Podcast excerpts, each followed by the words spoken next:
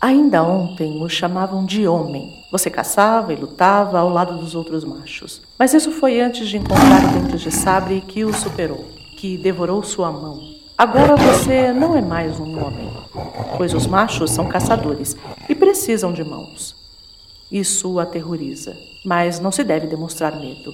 Lembre os ensinamentos da tribo. Medo é para as mulheres. Então, você esconde seu rosto e o tremor. Ainda assim, de alguma forma, ela sabe e o toca. Ao ouvir suas lamúrias de compaixão, você a amaldiçoa. Empurra a mulher, que insiste. Tenta ignorá-la, mas os seus gemidos o deixam nervoso, provocam, irritam profundamente, o fazem perder o controle. Quando a raiva passa, o eco dos gritos de sua companheira são absorvidos pelo ar. E você escuta um ruído abafado dentro dela e uma voz que parece vir da própria terra, sussurrando, chamando, acenando, fazendo algo acontecer, algo incompreensível. E isso lhe dá vontade de gritar. E assim começa A Princesa e o Poder, o primeiro volume do arco Mulher Maravilha, Deuses Imortais, com roteiro e arte de Jorge Pérez e colaboração de roteiro de Len Wayne e Greg Potter. Eu sou Andréa de Oliveira. Eu sou Gabi Deali. E este é o Livros em Cartaz.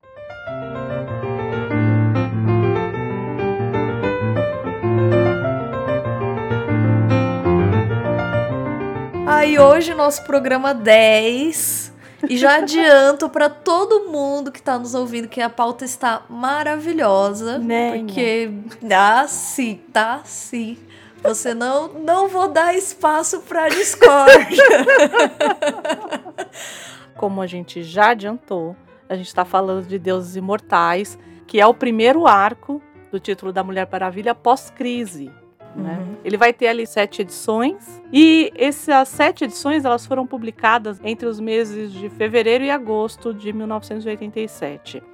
O roteiro e a arte são do Jorge Pérez e com colaboração de roteiro do Greg Potter, que fez as duas primeiras histórias, e do Len Wayne, que acabou fazendo da terceira pro, até o final do arco. Ele acabou assumindo, né? Esse arco, ele vem como um reboot, né, da história da Mulher Maravilha, então ele narra novamente a origem da Mulher Maravilha. E qual que é a função dela e a nossa como mortais para esses deuses olimpianos. Uhum. Ele junta tudo isso. E junta uma, de uma forma complexa, né? Assim, uhum. articulada. Eu achei tão articulada, tão, tão bem feita, eu digo, né? Fico imaginando lá em 87 as pessoas acompanhando, que estavam acompanhando o, vazio que não deve dar quando termina, né? Assim, de, de, fevereiro a agosto, e aí termina e você fala, gente, terminou, como assim? E agora? e agora? O que, que eu faço?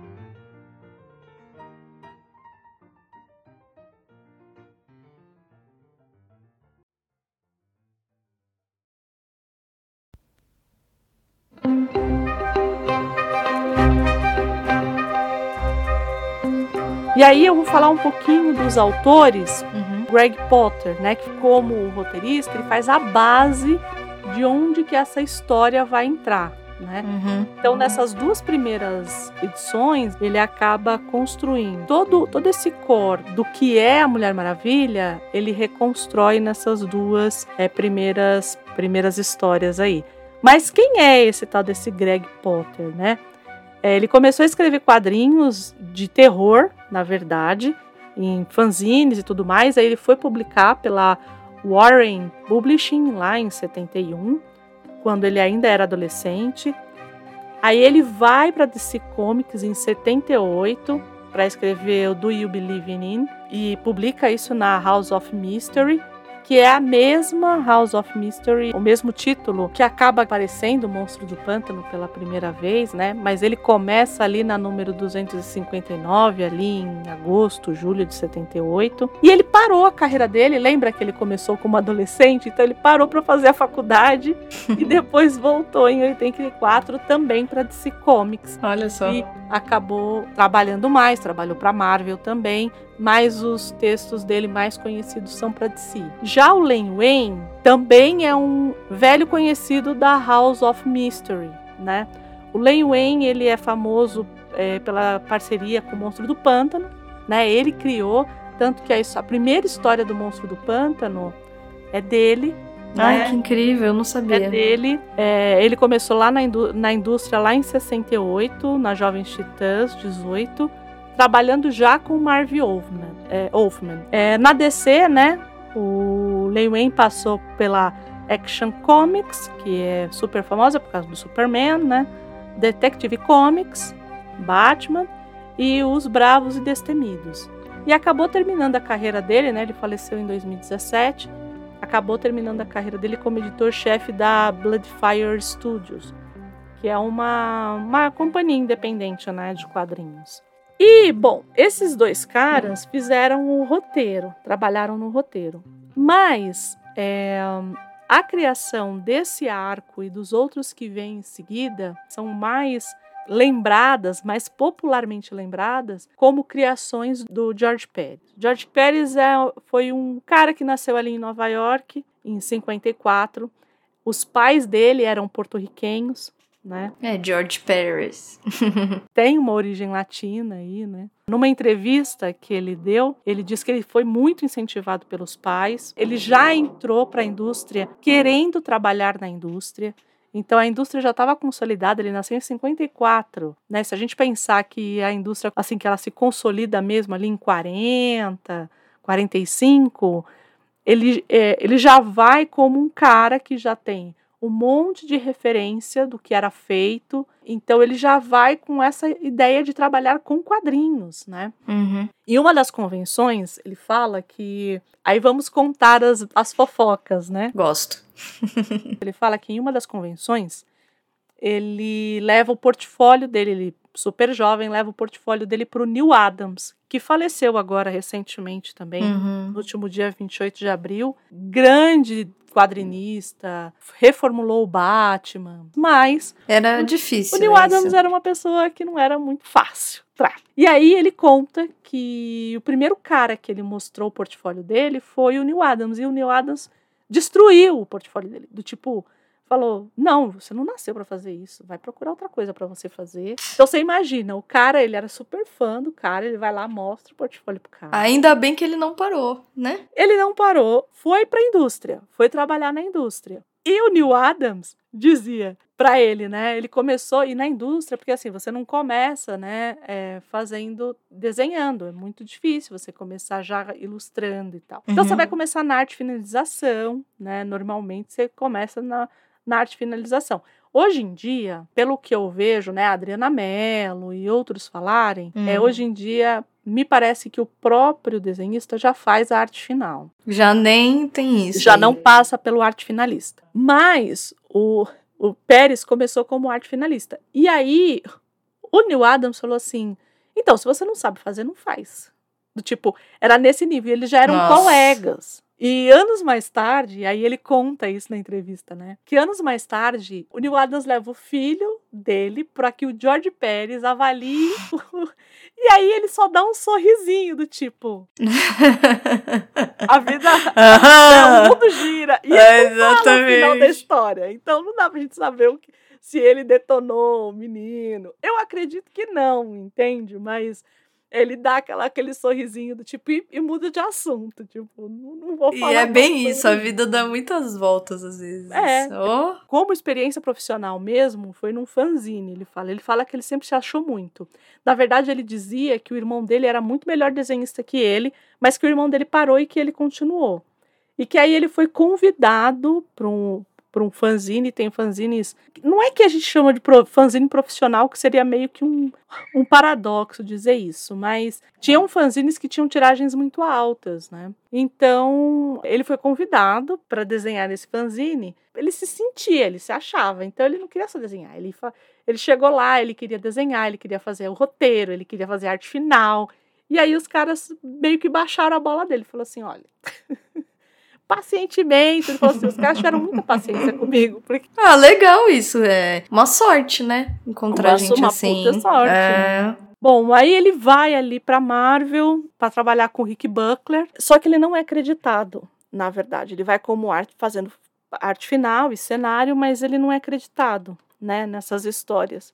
A uhum. primeira história dele que vai ser creditada ali na Marvel é o do lobisomem, né, que é um, um vilão aí, é, se não me engano, um vilão do Cavaleiro da Lua, se não me engano, né, que tem o, o fio, o, a série aí da Marvel. E aí nesse período, todo mundo meio que diz que ele tem um traço muito parecido com o do Jack Kirby. De novo, é um cara que ele vai para a indústria já cheio de referências, né? É, diferente dos pioneiros ali, que acabaram indo porque eram ilustradores, iam trabalhar com, com a mídia de massa que estava começando, ele não. Ele já sabia o que ele queria, ele já tinha heróis, entre muitas aspas, nesse lugar. Então ele já sabia o que, que ele queria fazer, né? O Pérez, na verdade, ele é conhecido, ele é muito conhecido por fazer quadrinhos de supergrupos. O que são supergrupos? Supergrupos é tipo Liga da Justiça, Vingadores. Ah, tá, tá. Grandes assim, grande, tipo X-Men. X-Men. Tá. Por quê? Porque ele tem uma capacidade de dar características muito pessoais para cada uma das personagens. Então, hum. assim. Nossa, muito bom isso. É, porque uhum. se você. Ah, mas isso não é o normal? Depende. Porque quando, na época do Pérez, quando você ia fazer uma, uma droga de um desenho de uma página, você podia desenhar só o Capitão América ou desenhar o Vingadores, você ia ganhar o mesmo por página. Hum. E aí, quando o cara vai fazer, por exemplo, um X-Men, vai ser todo mundo meio chapado, meio parecido. E ele não. Você pega uma, uma página dele, da crise, por exemplo, que tem uma caralhada de personagens, assim, e você fica olhando e cada um tem uma expressão diferente, cada um tem um corpo diferente, um gestual diferente e você fala, teve um cuidado aqui, entende? E isso foi uma maldição para ele. Por quê? Porque ele acabou fazendo isso, ele entrou nos Vingadores, tanto que o arco do Ultron é dele, né? Aí ele vai para DC, ainda trabalhando na Marvel, ele já ele vai trabalhar na DC. Então, não contente, ele fazia o quadrinho dos Vingadores e foi trabalhar na Liga da Justiça. Então, quer dizer, pense a pessoa que realmente precisa passar, pagar os boletos, entendeu? Porque ele trabalhava para as duas editoras e ele trabalhava nos dois supergrupos das editoras. Quando que ele vai de fato, né, brilhar assim? É quando ele se junta com Marv Wolfman e vai e vai construir os novos os novos jovens titãs. Porque até então os jovens titãs eles vieram para competir com X-Men, que era o carro-chefe da, da Marvel na época, uhum. fracassa miseravelmente. E quando ele entra no título, e para ele foi maravilhoso, porque ele entrou com a possibilidade de criar personagens novos. Então, o Cyborg é dele, a Ravena é dele, a Estelar é dele. Então, ele criou essas personagens. Ele podendo criar personagens para uma revista de linha e não, ele estava nas nuvens, né? E assim, estourou e ela passou o número de, de vendas dos X-Men. Uau! É, foi a, a revista que, que acabou passando o X-Men na mão do, do Wolfman e do Pérez. Mas, eu disse uhum. que ele uhum. criou, né? Ele criou a Ravena, ele criou a Estelar, ele criou o Cyborg. Para quem é. para quem leu, para quem leu os Jovens Titãs, é, da época. Tem até um. Vou deixar o link aqui, que eu fiz uma. Na verdade, dois links. Tem um que eu, o Brunão e o Arthur, a gente fala a respeito dos, da primeira temporada dos Jovens Titãs, da série da Netflix. E tem também um post sobre essa primeira edição dos Jovens Titãs, do Pérez e do Wolfman. Vou deixar aqui marcado. E aí, o que a brincadeira que eu sempre faço é se é, alguém conseguir recuperar aí as imagens dos uniformes, principalmente do ciborgue, é, já começamos a perceber que o Pérez ele é muito bom, mas ele não é muito bom de design. Quando a gente põe o design na mão dele, a coisa não sai muito bem. Aí você fala assim, mas por que, André? Quando ele tem que criar, por exemplo, a é. Ravena, eu acho demais, assim. Eu acho o visual da, da Ravena maravilhoso. A Estelar também é um homem que também erra, gente. Porque gênio é assim, gênio também erra. É. E ele faz tanto o design é, dos, dos, uniformes do Asa Noturna, né? Quando o Dick passa de sai, né, de ser o Robin para ser o Asa Noturna, e aí ele faz aquele aquele uniforme escalafobético azul. escalafobético as... é a melhor palavra. Vou, vou, vou é? fazer. Não, escalafobético, gente. Com, a, com aquela gola. É, eu, não, eu não sei definir, eu não sei definir aquele uniforme com um rasgo do, até o peito, né? Até metade do peito. E o do Jericó, que também é uma outra desgraceira, assim. Eles pegaram todas as cores. Pega as cores, pega, pega o roxo, pega o azul, pega, pega o amarelo. Pega, é um absurdo, assim, né? Então, assim, a gente fala bem, a gente fala bem, mas a gente fala mal.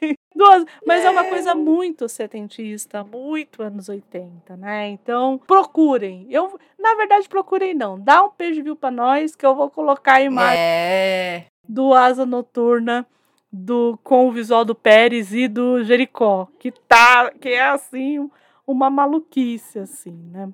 E em 2019, por conta da diabetes, ele acabou é, decidindo se aposentar porque a visão ficou muito prejudicada. Mas ele tinha um amor muito grande pelos fãs. Então ele continuou indo nas convenções, né? Ai, gente, então, incrível. Ele né? ia, tirava foto. Tem fotos dele, tem uma capa que é muito icônica, que é a capa da, da crise, né? Da crise das infinitas terras. Tem uma foto, eu vou deixar essa foto também, que eu acho ela muito icônica, que ele pega uma uma uma fã que tá vestida de, de. E ele pega como se ele fosse super-homem, e ele pega gritando, assim, como se ele fosse super-homem. Então, ele gostava muito dessa interação. Muito legal, né? É muito legal. Ele esteve no Brasil na FIC, não lembro se foi em 2015 ele esteve no Brasil ou 2014, não vou lembrar. Acho que foi a única vez que ele veio ao Brasil, né? Uhum. E aí, em dezembro do ano passado, ele acabou divulgando que ele estava com um câncer em estado terminal, uhum. é, um câncer no pâncreas, e que ele optou por não fazer a quimioterapia, que ele queria ter um uma qualidade de vida, né? Uhum. É, ele, é, então assim. É, tanto que ele morreu jovem, eu acho que ele morreu 67 jovem. anos. É, né? eu acho então, jovem. E morreu ali no agora, né, no último 6 de maio de 2022. E é aqui que a gente precisa parar um pouco para eu falar e agradecer a Gabi. Gabi falou e, e tal. Eu? É, eu preciso te agradecer. Por quê? Porque, na verdade, era para a gente estar tá gravando a respeito de Thomas Mann, Morte em Veneza, do Thomas Mann. E no dia que o Pérez morreu, eu virei para Gabi e falei assim: Gabi, tem como a gente mudar? E aí eu falei: ah, não sei, não sei. Falei, ai, me dá 24 horas pra eu pensar, André. Eu não sei se eu topo isso. E a Gabi ali prontamente falou: Não, Andréia, eu topo falar sobre Mulher Maravilha. Claro, Mulher Maravilha. Porque é o que aconteceu. A Mulher Maravilha fez 80 anos o ano passado. E eu vi muita. Assim, eu vi pouca gente falar a respeito do quadrinho, de, né, da, da criação dela. Eu mesma fiz só um pouco. Com a ênfase, né? Com a ênfase que merecesse. Que, merecesse, que merecia, né? É, por, uhum. por exemplo, o Batman ganhou. É, ganhou exposição. Imagina. É, entende? Uhum. Ne, mas eu não vi isso nem do Superman. Né? O Superman faz antes, depois vem, a, vem o Batman, e aí, dois anos depois, vem a Mulher Maravilha. E assim, eu não vi muita gente falar a respeito, né? É, realmente. É, e aí eu, eu falei, era uma coisa que eu já queria falar, mas quando veio a notícia do Pérez, eu virei pra Gabi e falei, Gabi, é agora. É já. Ele foi o cara que eu devo ter mais lido na vida, assim. É mesmo? É, o, o Pérez, ele era onipresente nas bancas, porque você tem que lembrar que a gente tem um déficit de, de, de recebimento aqui nos anos 80 anos hum. 80, final dos anos 80, começo dos anos 90. Então chegou uhum. uma hora que tudo que a gente lia era do Pérez. Era uma mega referência. A gente tem esses pequenos mundos, né? Claro. E um dos mundos que acabou morrendo esse ano é o mundo do Jorge Pérez. que eu compartilhei durante tanto tempo e continuo compartilhando sempre que eu posso. E me conta, Andrea, ela não foi a primeira, a primeiríssima super-heroína, ou foi?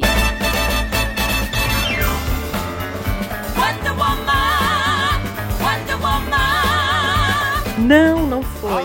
É que assim, é muito complexo, né? Quando a gente é. fala assim, ah, primeira super-heroína, primeiro super-herói. Uhum. O que a gente entende como o primeiro super-herói é o Superman. Bom, é ele. E aí o que, que ele definiu? Que todo super-herói tinha que ter superpoder, tinha que tá. ter uma identidade secreta, tinha que usar roupa escalafobética, já que você gostou do termo. Amei escalafobética. E... né? Então, assim, tinha que fazer esses cheques aí. Tá. E quem foi a primeira personagem feminina foi a Mulher Gavião. A Mulher Gavião? Que era, na verdade, ela, ela era mulher, né, ali, esposa do Gavião Negro. Mas por que então que a Mulher Maravilha cola tanto? Por que uhum. então? Porque a, a Mulher Gavião, ela é da DC Comics, né? Uhum. Então por que que ela não alçou esse lugar, né? De... Era a é, pergunta que eu ia fazer mesmo. Né? Porque... De personagem feminina mais importante. Por que que isso ficou com a Mulher Maravilha? Senta que lá vem a história. É, a gente tem muitos o que a gente chama de tropos, né? De representações, uhum. de clichês, vamos colocar Sim. assim. Uhum. Então, no caso das mulheres, tem um clichê que ele é muito comum, que a gente chama de Mrs. Smile Character, que é hum. eu tenho o Mickey Mouse uhum. e aí eu tenho a Minnie. O que que é a Minnie? A hum, Minnie tá. é o Mickey uhum. De versão feminina. E aí você tem um código também. Porque o Mickey, ele é só o Mickey, ele não tem nada. Ele tem uma luvinha e uns shortinhos. Para ser a Minnie, o código dela é um laço, um vestido e um sapatinho. E uhum. fora os cílios. Muito visual isso, né? Uhum. E não é só visual, é social, se a gente for social, pensar. Sim, Porque é, é, a assim... é a representatividade feminina. Como sim. que a gente representa uhum. a, a, a mulher, né? O feminino, entre aspas, aí. É, não, né? mas eu pensei quando eu falei visual, no sentido de que a gente é, reconhece esses sinais de bate-pronto no sentido. O espectador, por exemplo, ele bate o olho naquela imagem, na, uhum. na, na, personagem e fala: Ah. É o Mickey mulher. É o Mickey mulher. É Como é mulher diria do... uma criança. É, né? Exatamente, é a mulher. Eu ia falar isso agora. É a mulher do Mickey, né? Quem nunca falou isso quando era é. criança? É a elefanta e o elefante. E aí a Chayera, na verdade, né, a Mulher Gavião, hum. ela só era a versão feminina do Gavião Negro. No caso da Mulher Maravilha, ela é criada, ela tem um conceito por trás dela. E quem foi o hum. sujeito que criou, que fez Ixi. essa maluquice? Ai, né? meu Deus.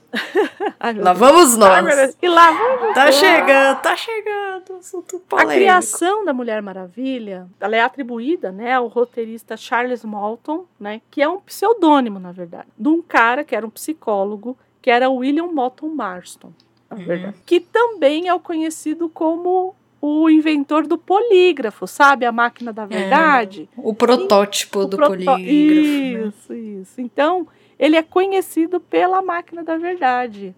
Ah, temos um laço da verdade aí, por que será? Exato, tem uma né? série de referências que, que fazem sentido se a gente pensar na vida dele. Sim. Né? Ele retira tudo da. Do, pelo menos é o que dá a entender, né? Que ele retira todas essas referências da Mulher Maravilha da vida dele. É. É o que é, então. É, é um, como é, fala, é uma. Polêmico. Muito polêmico. Eu acho muito polêmico. Aí a gente entra naquela nuance é... de ler a personagem uhum. ou a obra pelo, pelo autor. autor né? Exatamente. A gente entra de novo nessa, nessa seara, né? Mas a concepção visual, né, da, da Mulher Maravilha é do Henry, do Harry é, G. Peter, na verdade. Uhum. Mas não foi só o Marston que criou a Mulher Maravilha. A mulher dele, a Elizabeth Hollow uhum. Marston, também é a criadora da Mulher Maravilha. Ela nunca é creditada, porque na verdade quem era o criador dos roteiros era ele, mas é, já é. se sabe que ela um também típico. deu pitacos ali na criação da Mulher Maravilha, né? E ele mesmo falava que ela era a coautora da personagem. Então ele mesmo dizia que era, né? Apesar de assinar, é. na hora de assinar lá no final, ele assinava só ele. Mas, é, né, mas ele dizia que, que ela era a coautora da personagem, né? A Mulher Maravilha, ela vem num momento de muito em que ele já tinha passado pelos primeiros anos da universidade, então ele fica muito encantado com as ideias feministas e tudo mais. Ah, só para situar, gente, ele nasceu em 1900, 1893 uhum. e morreu em 1947, assim, para uhum. vocês terem mais ou menos uma noção de quando essas coisas se desenvolveram, tá? Isso. Então, assim, é porque a Mulher Maravilha, ela é criada ali em 41.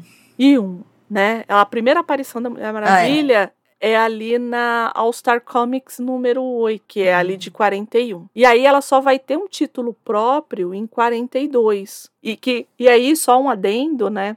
É, ela aparece em 41, mas a origem dela só é contada, a origem que o Marston pensa para ela só é contada de fato na Mulher Maravilha número, na, na número 1, né, a de 42. Então, de novo, né, quem escutou o programa do Batman que eu fiz com os meninos lá do Que é Isso Assim, não era comum, né, e mesmo Superman, que a gente não fez, mas que eu posso falar aqui, não era comum a origem ser contada no primeiro quadrinho de aparição do personagem. Então, por que, caralho, a gente precisa passar sempre pela origem da personagem. Então, eu ia até, até falar isso, sabe? Quando eu a gente estava aqui pensando a pauta, eu cheguei até a procurar na internet, aí nas internets. Uhum. Porque eu fiquei muito curiosa. Falei, gente, queria. Porque o Marston ele passa por uma série de problemas com a Mulher Maravilha, uhum. que a gente vai falar um pouco mais à frente. E eu fiquei muito curiosa. Eu falei, eu preciso ver, assim, eu preciso olhar essa, esse primeiro quadrinho e dar uma olhada mesmo. O que que conta ali? O que que é isso? E eu falei, gente, como era diferente. Uhum, como uhum. era diferente. Assim, parece que começa. para nós que hoje temos outra forma de ver todas essas personagens, até porque hoje a gente é influenciada por, por mídias diversas, então nós temos. É, muita gente tem acesso primeiro às vezes por filme, talvez muito depois uhum. vai ler os quadrinhos, uhum. mas a impressão que dá é que a, a, história começa no meio, é muito média res, e né? Média vocês, res, é, vocês que, que são da letras falam, média res. Ele, do nada, assim, você cai na história da, da Mulher Maravilha e você fala, calma, calma é a Mulher Maravilha, calma, quem é essa Mulher Maravilha? Ela já tá salvando o Trevor, né, uhum. né? No, ela já chega com o Trevor falando no colo. Eu falo, gente, como assim? Meu Deus, eu fico imaginando o pessoal assim, de repente, né? Porque ela é o primeiro quadrinho dela, e você abre e vê aquela pessoa, né?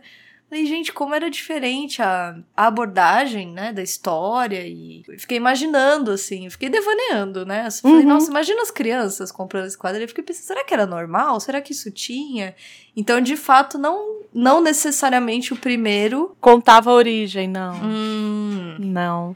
Tanto hum. que o, o, o, primeiro do Batman, só pra gente exemplificar, ele tá conversando com o comissário Gordon Aí o comissário Gordon atende o telefone, fala que tá tendo um, um assalto lá numa indústria química. Aí ele vai, não tem bate-caverna, não tem nada. Ele pega, entra num quarto, sai vestido de morcego. aí ele vai pra indústria Adoro. química, mata lá o cara, o cara cai. E é tudo rápido, tudo acontece tudo, rápido. Sim, é. Porque elas não eram, no começo, né? Principalmente uhum. ali, Batman e Superman, elas não eram eram histórias eram mixes né que hoje a gente chama de mixes hum. então eram várias historinhas dentro de uma revista ah tá então não eram títulos assim ah é a revista do da Mulher não, Maravilha depois ah. que vem esse ah. conceito da, da revista da personagem não é e se você parar para pensar em 41 é muito distante, gente, né? Ah, é perto do ponto de vista histórico, sim, mas eu lendo foi uma experiência incrível, gente, recomendo. Podem procurar porque tem na internet é, para dar uma olhada. Como, como era isso? E, e foi uma experiência curiosa. Acho que você poderia. Eu fiquei pensando em te perguntar, ainda bem que você antecipou qualquer tipo de, de questão, porque, porque me chamou a atenção mesmo. Falei, gente, de repente, Mulher Maravilha. Então, e aí falando dessa coisa da origem, não tinha, né? Não era dada essa origem nas primeiras histórias. Depois eles vinham com a origem da, é, da personagem, né? Muito legal. O Marston, ele tem um Uhum. Ele tem uma vida conturbada, digamos, no uhum. mínimo conturbada, digamos assim, né? Como eu disse, ele era, ele é de, de fato, ele foi um, um homem que pensou na causa feminista, uhum. ele ficou muito encantado com algumas palestras das sufragistas e tudo mais. É, nesse sentido, de fato, ele parecia ser um homem, dadas todas as críticas, etc., de fato parece que tinha uma conformidade, no mínimo, excêntrica pro período em que ele viveu. Sim, porque sim. É, hoje em dia, nós quant, quantos homens a gente não vê que não são assim? Então, sim. imagina anos, anos 20, né? Anos, anos 10, anos 20, enfim. Por que, que a gente está falando tudo isso? Porque existe uma é, paira no ar aí, né? E depois do filme de 2017 uhum. que é o uhum. professor Marston e as Mulheres Maravilhas, é, paira no ar essa coisa do quanto, e aí a gente vai entrar de novo na história do o quanto é biografia e o quanto exato né uhum. o quanto o personagem é vida biográfica e tudo mais você sabe que é, esse foi algo que também me chamou atenção muito no filme porque eu falei gente o filme fica o tempo todo referenciando a Mulher Maravilha como na vida dele. Sim. O próprio nome do filme, Professor Marston e as Mulheres Maravilhas, já dá a entender que, nossa, tem tudo a ver. E não que não tenha, né? Mas, mas de fato, a impressão que me dá, me deu com o filme, isso me incomodou muito. Do ponto de vista de, de, reforçar algo que eu acho que já. Ah, a gente já podia ter superado. Me dá um pouco essa impressão que a gente podia já ter virado essa página do autor e da, é, da obra, sabe? Uhum, essa, essa ideia uhum. de que, uhum. nossa, a obra é uma mega referência da vida dele. E o filme traz isso o tempo todo. É, porque para quem nunca viu, o que acontece? Isso. O filme, ele é baseado num... Ele tá fazendo uma entrevista, ele tá sendo sabatinado ali. É. Porque a gente não pode esquecer que a gente teve ali durante um período a porcaria, para é. não falar outra coisa, do Cold Authority. É então isso. ele está sendo sabatinado sobre como as. É... é... uma censura, uma censura. É uma censura, né? Então ele. Então, assim, ele está sendo sabatinado sobre as coisas que ele coloca ali é, no quadrinho. Então, assim, tudo que a mulher pergunta para ele, ele vai responder, mas sempre tem um link com uma parte da vida pessoal dele. Isso. Da, né? Isso. Então, isso, isso chega a de fato incomodar porque parece que toda a criação da Mulher Maravilha vem desse lugar da biografia, né? E para quem não sabe, por que, a gente tá aqui toda, toda cheia de dedos, né? cheia de dedos, o que acontece?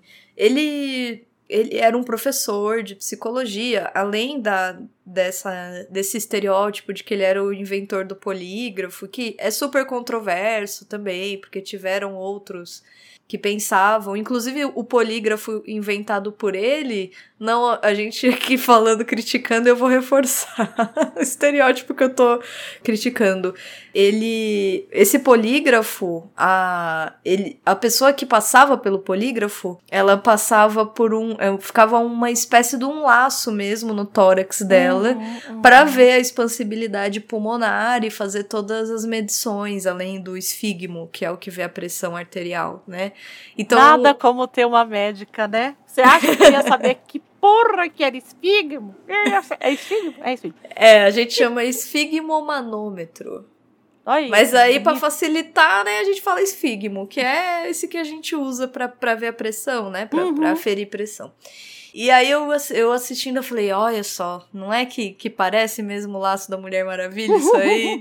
Porque, de fato, o esfigmo, ele, em teoria, né, o esfigmo, eu tô, tô aqui, o polígrafo, a, a, intenção é extrair da pessoa a verdade, inclusive, não caiam no teste do polígrafo, gente. Ele não, ele não é nem um pouco confiável, mas enfim.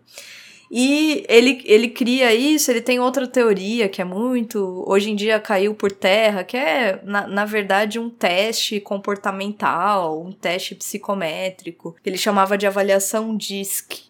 Uhum. Que aí, para cada, cada uma das letras, era dominância, influência, é, estabilidade, que em inglês começa com S, e conformidade. E aí cada um era um tipo de personalidade, também muito sexual, né? As coisas da dominância uhum. é muito sexual e tudo. E ele dava aula, ele era casado com a Elizabeth Hollow, Holloway Marston. Uhum. E ele começa, na verdade, o filme faz o. Por, por, que, por que estão falando do filme? Porque o fato é, ele se envolve com uma aluna uma, uma moça mais nova, e eles formam um trisal. E de fato isso acontece na vida. E ele não não não bastasse essa essa essa não convencionalidade da relação deles, ele também tinha uma uma curiosidade, um, um fetiche muito grande pelas fantasias, fantasias sexuais mesmo, de, de daquilo que se veste, né?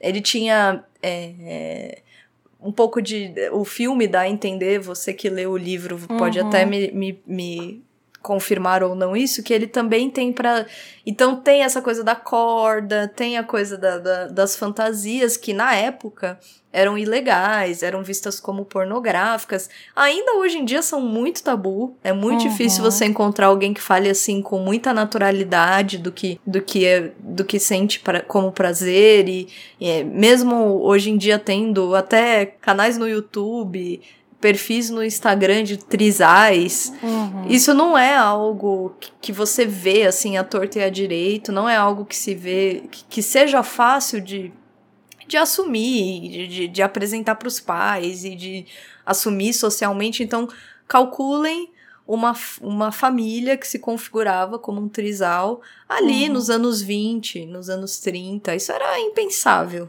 né? E o filme vai tratar. É um filme biográfico, um pouco um, um, um, filme biográfico, né? Um, esqueci como é que a gente chama esse gênero, tem um nome. O biopic, o biopic. cinebiografia. Isso, biopic. Eu prefiro mais o cinebiografia. É, fica mais bonito também. Fica mais bonito. Cine... o cine... É um cinebiografia, então ele vai é, o tempo todo ele dando essa. Como disse André, ele sendo sabatinado e cortando ali para os momentos da vida dele e como isso se desenvolve, porque de fato eles têm, eles, eles realmente formam uma família. Eles têm quatro filhos, se não me engano, acho que quatro ou três filhos. Eles moram juntos. Depois que ele morre, as mulheres continuam juntas até o fim das suas vidas. Uhum. Então, de fato, pensem que assim, eu acho que hoje não seria muito convencional. Apesar, né, de estarmos, pelo menos André e eu, numa cidade considerada cosmopolita, olha só uhum. que beleza de cidade, né? Mesmo estando aí, né, 2022, ainda assim seria, seria não convencional. Então, imaginem vocês que, que, que vida simples, né? Que, que quantos desafios eles, ele perde a, ele perde o emprego na universidade, a mulher dele também era pesquisadora, também uhum. perde o emprego. Eles tentam ali viver o que se considerava uma vida normal, então eles criam uma espécie de uma história de que ah, a, a, moça vive com eles, mas, sabe, cedo ou tarde aquilo vinha à tona, então eles tiveram problemas sociais, pessoais, ele acaba mesmo tendo que lidar com essa essa censura que já existia apesar dele, mas imaginem uma mulher maravilha que lidava com, com referências à sexualidade, à submissão, à dominação, a feminismo. Uhum. E aí o filme enfim, o filme vai vai girando em torno É, disso. vai girando em torno disso aí. Mas... Assistam, é um filme interessante, assim, é controverso, eu diria. Complicado, mas. O que acontece, eu acho, para mim especificamente? Eu li o A História Secreta da Mulher Maravilha, né? A, a biografia da Julie Pori, né? Uhum. Que não trata exatamente da Mulher Maravilha, trata desse homem e da vida desse homem, né? Uhum. No filme, é, e aí a gente vai falar só um pouquinho aqui do filme até para depois vocês irem atrás, assistirem e tal, porque não é o foco do programa, enfim, mas acho, acho importante a gente dizer aqui é, que acho. o filme ele romantiza esse lugar é, do, do trisal, né? Por quê? Não Porque só do trisal, mas dele acho também. Acho que de tudo, mas uhum. falei do trisal porque normalmente, né, essa aceitação é, da mulher, da mulher dele, né, por ele colocada ali para para abrir esse casamento para uma outra, porque é uma aluna, na verdade, né? É. Como é que chama? Mina Olive é uma Isso. aluna que entra naquela relação, né? E é uma jovem aluna e tal. Então, o filme ele tem algumas algumas nuances que ela que se e aí eu não sei se foi proposital da diretora, porque ela pode ser lida como. Ah, é dirigido por uma mulher. É dirigido é, por uma mulher. Tem né? isso. Uhum. Tem isso, é. É dirigido por uma mulher. Então, assim, olha como ele é legal. Olha, ele pede permissão para a mulher para ter algum tipo de caso com a aluna. Uhum. Depois ele percebe que ele está apaixonado pela aluna. Aí ele meio que força uma barra também, porque é. parece que a é. aluna tá meio interessada não nele, mas na esposa dele. Então, tem toda uma articulação ali, né? Ai, que é tão forçada? Você não achou forçado? Eu achei. Eu Nossa, achei. nítido forçado. Eu achei, nítido. porque na biografia não, é, não fica claro. É, imaginei, né? Por mais progressista, por mais não convencional, por mais, né? Por, por mais diferente fosse esse homem, vamos combinar, né? Mas, mas eu fiquei pensando assim que o filme é, tem. Até tava falando antes da. Aí, ó, voltando, né? Antes da gravação. Que o que me chamou a atenção, por exemplo, positivamente no filme, e não no filme, eu acho que na história deles, eu olhei essas duas mulheres e falei, gente, essas mulheres foram corajosas, porque uhum. apesar, mesmo a gente pensando que possivelmente, e não duvido absolutamente de que isso tinha, tenha acontecido, é, mesmo com ele forçando uma, uma relação ali, um trisal, ainda assim foram mulheres que ficaram ali, foram mulheres que sustentaram e que, mesmo depois da morte dele, porque ele morre em 47 com câncer, uhum. morre muito precocemente, elas continuam juntas. Então, assim, mulheres eu, eu fiquei admirada. Eu não, não tenho a menor ideia de como eram, de quem são, como é. Se, se a representação naquele filme diz um pouco, ou tem ou, ou não a ver com elas, mas independente disso, é, eu acho que são mulheres muito corajosas. Eu acho que tem, é, tem tabus muito menores nas no, na nossa sociedade que já são difíceis né, de, de serem assumidos. Acho que a palavra é essa, de serem assumidos Imagina, na década aí de 30, sei lá, você assumir uma relação dessas e, e todos os.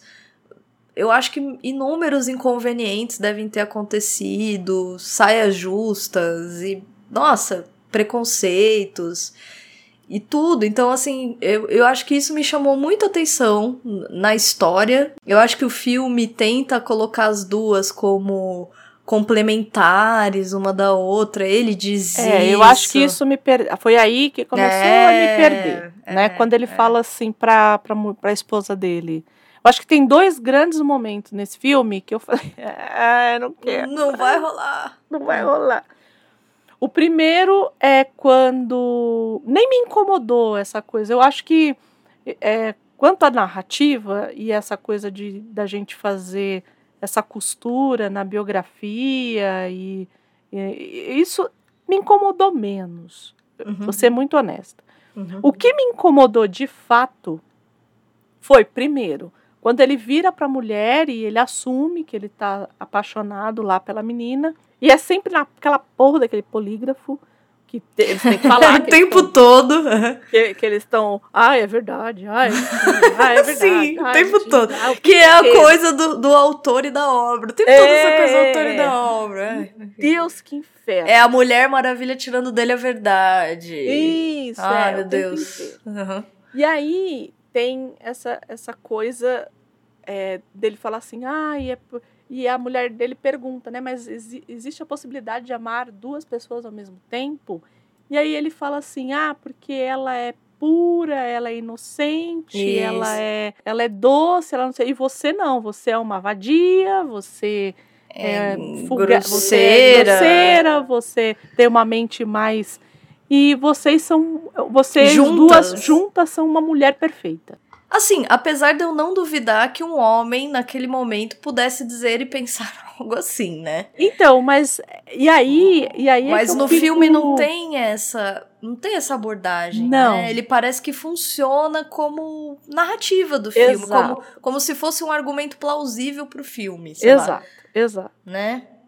Tem isso. E aí tem uma outra cena, que essa você vai lembrar, porque uhum. tem. Porque a Gabi Vou expor aqui a coleguinha. Ai, meu Deus. Vou expor a não, coleguinha. Não, não devo nada, Ga ninguém. Gabi, Gabi. Eu não sou, não é, ela não vai dizer que eu, que eu tenho uma relação de trisal, tá bom, gente? Não, não, Desisto. Não, não é três essa gatos, relação. Mas é, tem, de, de certo modo. Adoro. Ai. Fala, André, faz a revelação. Vou fazer. Gabri, ah. Gabi Deali é muito fã de uma cantora chamada Nina Simone.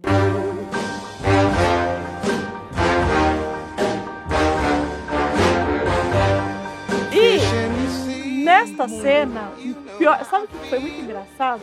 Eu vendo a cena e eu falando, a Gabi amou. Ah, não é. Amou. É, era... era feeling good. Eu acho que que a cena em si eu não gostei. Por incrível que pareça, não gostei da cena, é. né? Não, na hora que tocou. É, ah, mas de fato. Gabi Dealha aqui nesse momento, dando pirueta. Basicamente. E Rebecca Hall, é isso. Digo, digo, digo isso. Mas o que que acontece nessa cena? E por que que ela me incomoda tanto? Essa cena é a cena que eles estão lá e briga e bate porta e nananã. Eles estão em conflito. Olive, é, aí a Olive sai correndo, aí a mulher do, do Marston Ai, sai correndo atrás dela, a Elizabeth. Aí ela se junta, Dramas lésbicos. Uhum. Aí o. Aí o... Ai, desculpa. Fala de lugar de fala. aí o Marston tá lá vendo as duas se beijar. Aí a, aí a, a, a esposa pega e chama ele: vem cá, meu filho. Aí, enfim. tipo isso. Tá isso. E aí isso tudo acontece. Você descrevendo a cena é muito bom, mano. Aí. Muito bom. Vem cá, meu filho. Vem cá, meu filho. Tudo isso acontece no teatro. E aí eles vão pra coxia do teatro, que tem as os adereços. É, eles estão na universidade, as, né, parece que ele tem. É. Isso, então eles estão ali na parte do teatro e tal. E aí a, a Oli, né, a, a é Oli, Olive, Olive, Olive. A Olive, ela se veste de Diana, porque antes disso estava tendo uma peça de teatro uhum. é, grega, em tese grega. Não, não vi nada de texto grego ali. Eu mas, também nada, absolutamente enfim, nada. Mas enfim. Tinha lá, e aí ela se veste de Diana, para quem não sabe, Diana, né? A, a, a, a deusa. A deusa, e Bom, aí ela se veste, né, com aquelas vestes branquinhas. Aquelas túnicas, né? É, né? Gregas. Mas assim, o que eu quero dizer é que aquelas. Mas não é, né? Aquelas, é, eu entendi. Aquelas vestes virginais e tudo mais. Exato. Branquinhas e tudo mais. O bonito se veste com roupas militares. E a esposa dele coloca uma espécie de, de, de capa, de blazer ou de hobby, que tem um animal print ali que parece um um casaco assim que tem que é animal print que parece uma coisa meio de de de tigre, onça, é. tigre, leão, enfim. O que temos aqui, não é mesmo, senhoras e senhores? Temos Evidente. a Diana, junto Uhum. com o senhor é, Steve Trevor É, e a, a Diana, é, a? Diana vestida de Amazona. de Amazona, o Steve Trevor vestido de militar e a mulher leopardo. Então, assim, essa cena, ela me incomoda. Aí a Andrea só continuou por amor ao podcast, porque Só. ela sabia que nós comentaríamos isso hoje. Ela falou: não, eu tenho um dever mais forte e vou continuar. Eu não tô acreditando É. que eu tô vendo isso. Porque aí começa essa coisa toda, eles estão lindos, maravilhosos, aí eles são despedidos da faculdade, né, da Uhum. universidade. Aí a menina fala que tá grávida, aí vai todo mundo morar junto, e enfim. E por aí vai, né? Trelelê, trelelê. Pra quem nunca assistiu, Eu acho que vale, porque é interessante entrar em contato com a biografia, entender. Acho que um pouco. É um pouco histórico também, de certo modo, assim, um pouco. é o que eu, o que eu acho. Eu acho que assim, tem que ir, mas não pensando que aquilo ali Isso. é a verdade pura e com absoluta. crítica. é uma forma de crítica. É uma forma de narrativa, né, de contar a história desse homem, extremamente romanceada. assim. Extrema. Porque na biografia, que também é uma outra, é um outro ponto de vista, é escrito por uma mulher também. Não foi essa maravilhosidade toda. É, né? Não entendeu? precisa ser muito. É, então, tipo, Não precisa ter ai, não é todo descobrir. mundo ali tava de acordo. Não, sabe? É, um, Uhum. É um caso que começa e aí a mulher fica meio assim, e aí abre e essa pessoa fica grávida. Então, assim, acho, acho complexo a forma como foi montada ali a biografia, mas é, acho, acho que por curiosidade É, por curiosidade, exatamente.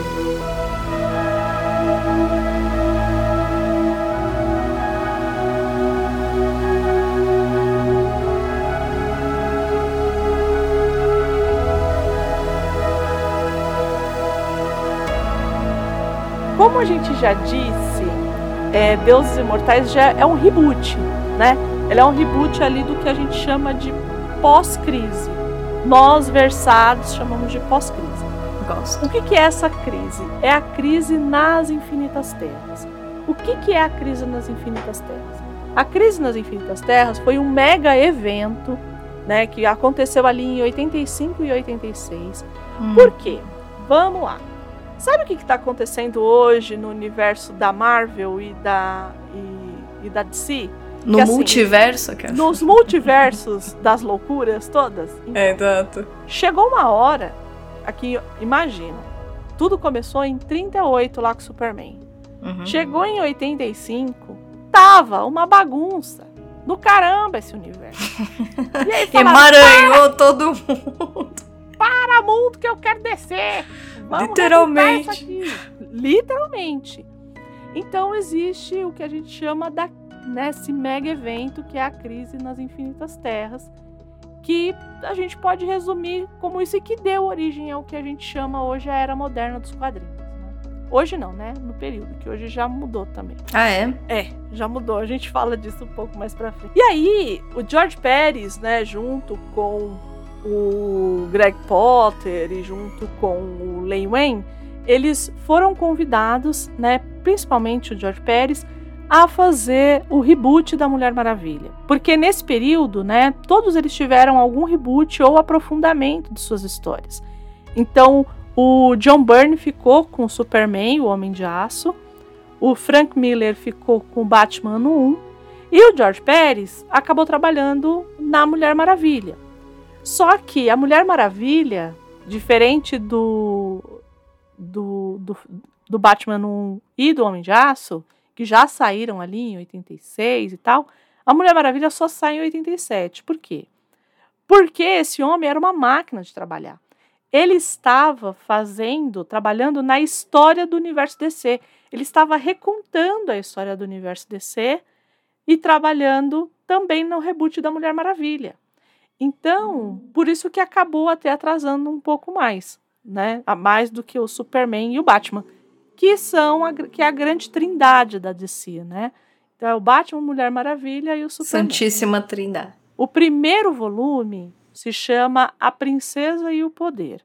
Não é o amor e o poder. Peguem essa. De cara, eles já colocam a gente no. Tem ali um prólogo, a gente pode chamar de prólogo ali. Que foi o que a gente fez a, a leitura da abertura. Isso. Que é de um, um homem da caverna que assassina a sua esposa. Preciso também fazer esse parênteses aqui, abrir esse parênteses aqui. Por mais que a editora fosse mulher, esse roteiro ele era feito por homens. Tudo uhum, bem? Então uhum. era o Lei Wayne, o Greg Potter e o George Pérez. Então, muito do que a gente leu aqui, é, não estou passando pano para ninguém, mas foram homens falando de mulheres, de, né, de, desse lugar da mulher. Para nossa alegria, de forma muito, muito honesta, né, em muitos momentos uhum. ali, que a gente vai passar por eles, mas de forma muito honesta e que não fica não fica parecendo esquerdo macho, que hoje em dia uhum. tá na uhum. moda, né? uhum. né? É, de certo modo é, é, um pouquinho pra frentex, adoro essa. Pra, isso, pra frentex. É um pouco, é um pouco pra frentex. Mas então, aí depois desse pequeno prólogo que tem ali, a gente já começa ali no Olimpo, ali em 1200 antes de Cristo. Então, a gente não começa ali nos anos 80. A gente está ali no Olimpo, no auge do, do, do Olimpo, digamos assim. no Excelente. Auge desse, no auge dessa religião. No ápice. Estava fazendo a cabeça, era coqueluche no momento. É, nesse momento aqui, né?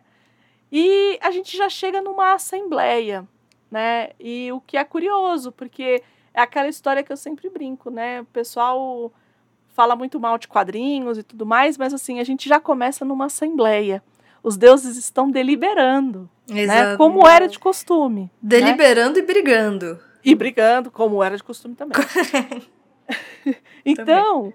É, ele, a gente chega ali e eles estão deliberando como que eles podem fazer os homens se aproximar mais, né, deles, né? Como que os deuses podem se aproximar mais da, da, da humanidade, como essa humanidade pode se aproximar mais deles.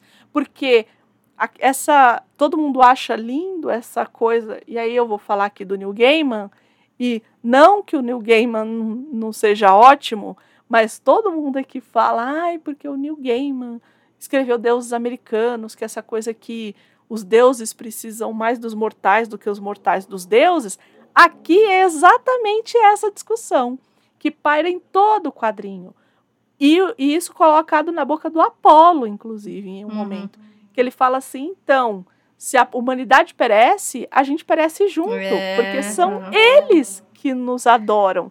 Como é que a gente fica, né? Eu gosto muito, acho que é Zeus que fala alguma coisa, eu acho tão irônico isso, que tem uma hora que ele vira e fala assim: Não, você tá viajando, porque a humanidade eles sempre vão nos adorar. Alguma e... coisa assim. Eu falei, é, meu irmão, mal sabia ele. Isso. Ah, Onde Zeus. chegaríamos? Ora, ora, ora. Seu Zeus, você não sabe. Seu Zeus. Para quem gosta de mitologia grega, e aqui é um prato cheio, né? Trans... A gente não gosta, né, André? Não, eu, eu. Não. Nenhuma de nós. a gente quase eu, não gosta. Não gosta, a gente gosta. Né?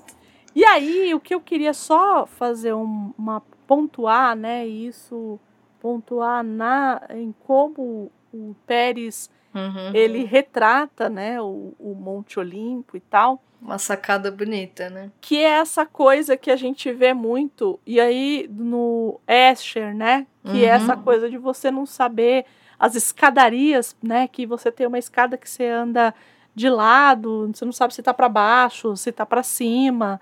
Então, esse Olimpo que é todo isso vai ficando mais latente, né, conforme vai passando as páginas. Suspende um pouco, suspende um pouco essas leis arquitetônicas. Isso, isso, isso. Eu achei assim demais. Ele Eu também. Ele faz isso porque dá pra gente essa noção de não lugar e ao mesmo tempo de lugar, né, que é o Olimpo no final, né? Então eles estão ali deliberando, enfim. E aí o Ares tá lá falando que não, que eles têm que que os seres humanos, que a humanidade tem que aprender a obedecer aos deuses e que isso é feito a partir da carnificina mesmo, né?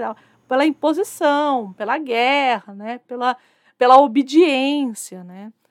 E a Artemis, ela rejeita, né? Essa, essa posição do Ares, né? Uhum. Só para a gente ir também se familiarizando, se é que ninguém sabe. O Ares é fácil, né? O uhum. Ares é o deus da guerra, né? Todo mundo fala assim, o Ares é o deus da guerra. E eu digo para vocês que não. O Ares não é o deus da guerra. O Ares é o deus da carnificina da guerra. Tem diferença. Uhum. O Ares, ele não é o deus da, do subterfúgio, da inteligência da guerra, não. Ele é o deus da carnificina, da violência da guerra. É, dessa, dessa desmedida da guerra, né? Tanto que ele é o único deus, né? A gente fala assim, é, no grego a gente tem a coisa dos epítetos, né? Uhum. Então, por exemplo, a Atena, às vezes ela pode ser apresentada como Atena, a de olhos glaucos, né? Isso. Afrodite, a de braços brancos, né? E o Ares é o único que não tem epíteto. Fica a dica. Aí tem a, a Artemis, ela chega ali, né, na discussão. Tem alguns deuses aqui que às vezes o pessoal não vai saber tanto, né? Então, por exemplo, a Artemis, para quem não sabe, né, ela é deusa da caça, uhum. é, da lua, é. da vida selvagem. Ela é a irmã gêmea do Apolo, né? Isso. O Apolo é o deus Sol, a Artemis é a deusa da lua. Acho linda Artemis, acho lindo. É, Essa né? Coisa, um pouco da natureza, é um pouco dessa coisa da, que nem você falou da vida selvagem. É tão bonito. Isso, né? E ela fala que não, né? Ela rejeita a solução do Ares, né? Ela Uhum. fala que é, tem, é, tem que criar. Ela tá querendo criar uma nova raça de mulheres. Né? E aqui eu acho que vale a pena a gente fazer um parênteses também. A gente. A gente está falando de deuses gregos, né? Mas Porém, Porém, contudo, todavia, portanto, a gente vai ver aqui uma referência muito é, latente dessa coisa do povo escolhido, que é muito cara dos judeus, né? né? Essa coisa do povo que é escolhido, né? Porque a gente normalmente a gente tem essa noção, né? Assim, os não judeus, né? Eles são arrogantes em dizer que eles são os, o povo escolhido, né? E aí um dia eu conversando com um amigo meu que era judeu, a gente ele ele também é Oliveira, né? E ele falava assim: "Ah, você é Oliveira?" Ele me chamava de prima. Ele falou, assim, deve ter alguma coisa aí. Eu falei, não, meu amigo, aqui não. não tem, não." Aqui. E ele, não tem. Eu falo, não tem. Ele, mas não é da Bahia? Eu, é. Então, eu também. Eu falei, não, mas não tem, não. Porque possivelmente deve ter sido o meu é de Oliveira, é outra história. E aí a gente brincava, fazia essa brincadeira e tal. E aí um dia eu falei, é essa história aí de povo com escolhida, né? Ele falou assim, então, Andréia, o escolhido não é porque nós somos melhores e mais bonitos. É para dar o exemplo. É. E aquilo fez todo sentido para mim, né? A gente discutindo e conversando e tal. Tá vendo, gente? Dá para conversar numa boa. Ô, Cida. Não é tão divertido, adoro. Aliás, por favor, conversemos, né? Conversemos. Opa, principalmente É. esse ano, né? É, conversemos. E tem essa coisa muito forte do povo escolhido. E é isso que a Artemis está propondo aqui. Que esse povo escolhido mostre a- ao resto da humanidade como que eles devem agir quando o assunto são os deuses, né? E ele tá dizendo que não, e não sei o quê. E aí os Zeus, e eles estão querendo deliberar para os Zeus falar assim, olha, cria a raça. O outro fala assim, não, não cria. E aí Zeus, do mesmo jeito da Guerra de Troia, ele faz, já que a gente está trazendo referência aqui do Pontos Pilatos, ou do, do, do judaico-cristão, é, ele faz assim, uma lava outra, Adorei lava uma. Pilatos. Adorei o Pôncio. Pilatos. Adorei o Pôncio Pilatos, achei muito bom. Ele vaza, ele fala assim, olha, nem que sim, nem que não, ele fica em cima do muro. Exatamente do mesmo jeito que ele faz na Guerra de É. Uhum. É. Porque Zeus é o Ah, é muita cara de Zeus. É muito.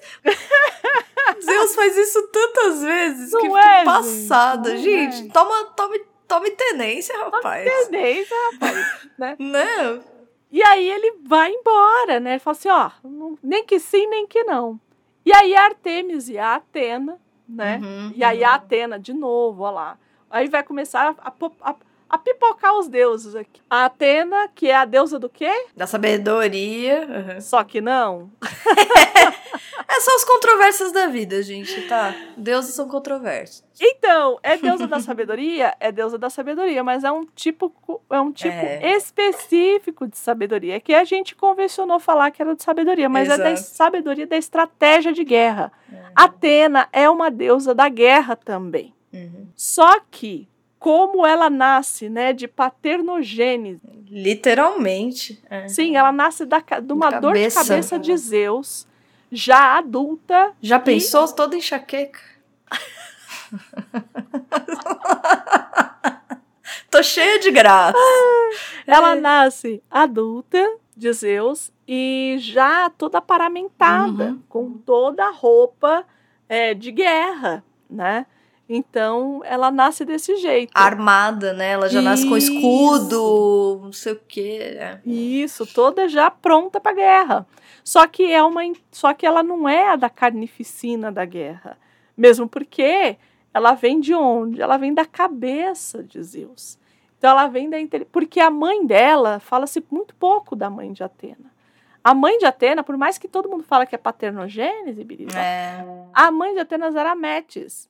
Metis era uma mulher muito inteligente. Só que Zeus vai lá em Gaia fala assim, Gaia vira e fala assim, olha, quando ela você tiver um filho com ela, o que, que vai acontecer?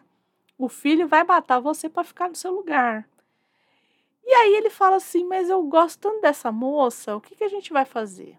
Então, e aí ele sugere um, uma, um, um jogo com Metis e ele fala assim: ah, eu vou me transformar numa coisa assim, numa coisa assada. E aí eles vão se transformando até que Matt se transforma em uma mosca e ele come a mosca. Só que Matt estava grávida e ele não sabia. E uhum. aí um dia ele tá com essa terrível dor de cabeça e nasce a, a, a Atena já adulta e toda paramentada. E Metis era. Eu acho que tem uma coisa com habilidade em grego, não tem? Uma coisa com astúcia. Sim, sim. Prudência, sim. toda aquela Na verdade, astúcia. Astúcia. Astúcia. Né? Astúcia. É, é, não é à toa essa... que a Atena vai ser a. a a matriarca do Ulisses. Sim, ela Porque ele é, é o astuto por natureza, quase. Sim, ela é o mentor, né? Ela é, é o mentor, mentor de, boa palavra. De, mentor. De, de, Odisseu, né? De, de Ulisses. É, de Odisseu, é. Tanto de Telêmaco quanto de Ulisses. De Ulisses, é. É, é. No caso da Odisseia, e aí fazendo só um parênteses, tem toda essa coisa desses duplos, né? Então a Penélope também. A Penélope é extremamente safa, né? E o astuto eu acho tão dúbio, porque o astuto ele, ele engana os outros, né? É, é uma astúcia a preço de engano, um pouco um pouco lidar com a é, às vezes até a a ingenuidade do outro. Ingenuidade, isso. É, é.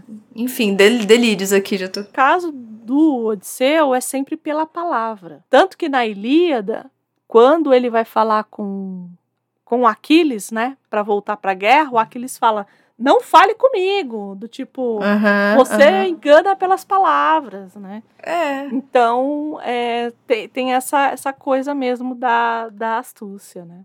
Mas aí Artemis e Atena viram que os Zeus não estavam nem aí para elas, e mesmo sem o consentimento deles, elas decidem que vão criar essa nova raça, né? E aí elas pedem para Hermes também, ó lá, mais um deus aí na nossa mais cara, um. Né? O Hermes, que é o. Por, assim, normalmente ele é considerado o mensageiro dos deuses, né? Mas uhum. ele também é o deus da mentira, ele é o deus dos ladrões, ele é o deus da comunicação, então a ele, do comércio, a ele é muito da, da medicina, né? Ele tem, ele, ele tem o caduceu, uhum. né? Na, na, na, na é, mão na mão e tal, né, como símbolo e tal, elas pedem para que eles levem até o Hades, né, onde uhum. elas acabam encontrando as outras três deusas, né, a Deméter, a Afrodite e a Réstia. E aí, acho que a Afrodite, não precisamos entrar muito em detalhes. Né? Detalhes, né? é. conhecidíssima. Né? Muito, muito conhecida, né?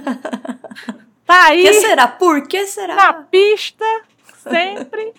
Então, Afrodite, para quem não pegou o nome, a pessoa aí é a deusa do amor. Eu gosto muito do mito de criação da Afrodite. Eu acho. Eu é também, é... eu também acho controverso também. Super também tem um, controverso, é... né? Gaia não aguenta mais Urano cobrindo, né? Ela todas as noites e tal.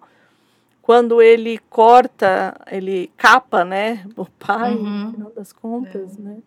Quando Cronos faz isso e joga a, a, o, o falo do pai na, na água, né?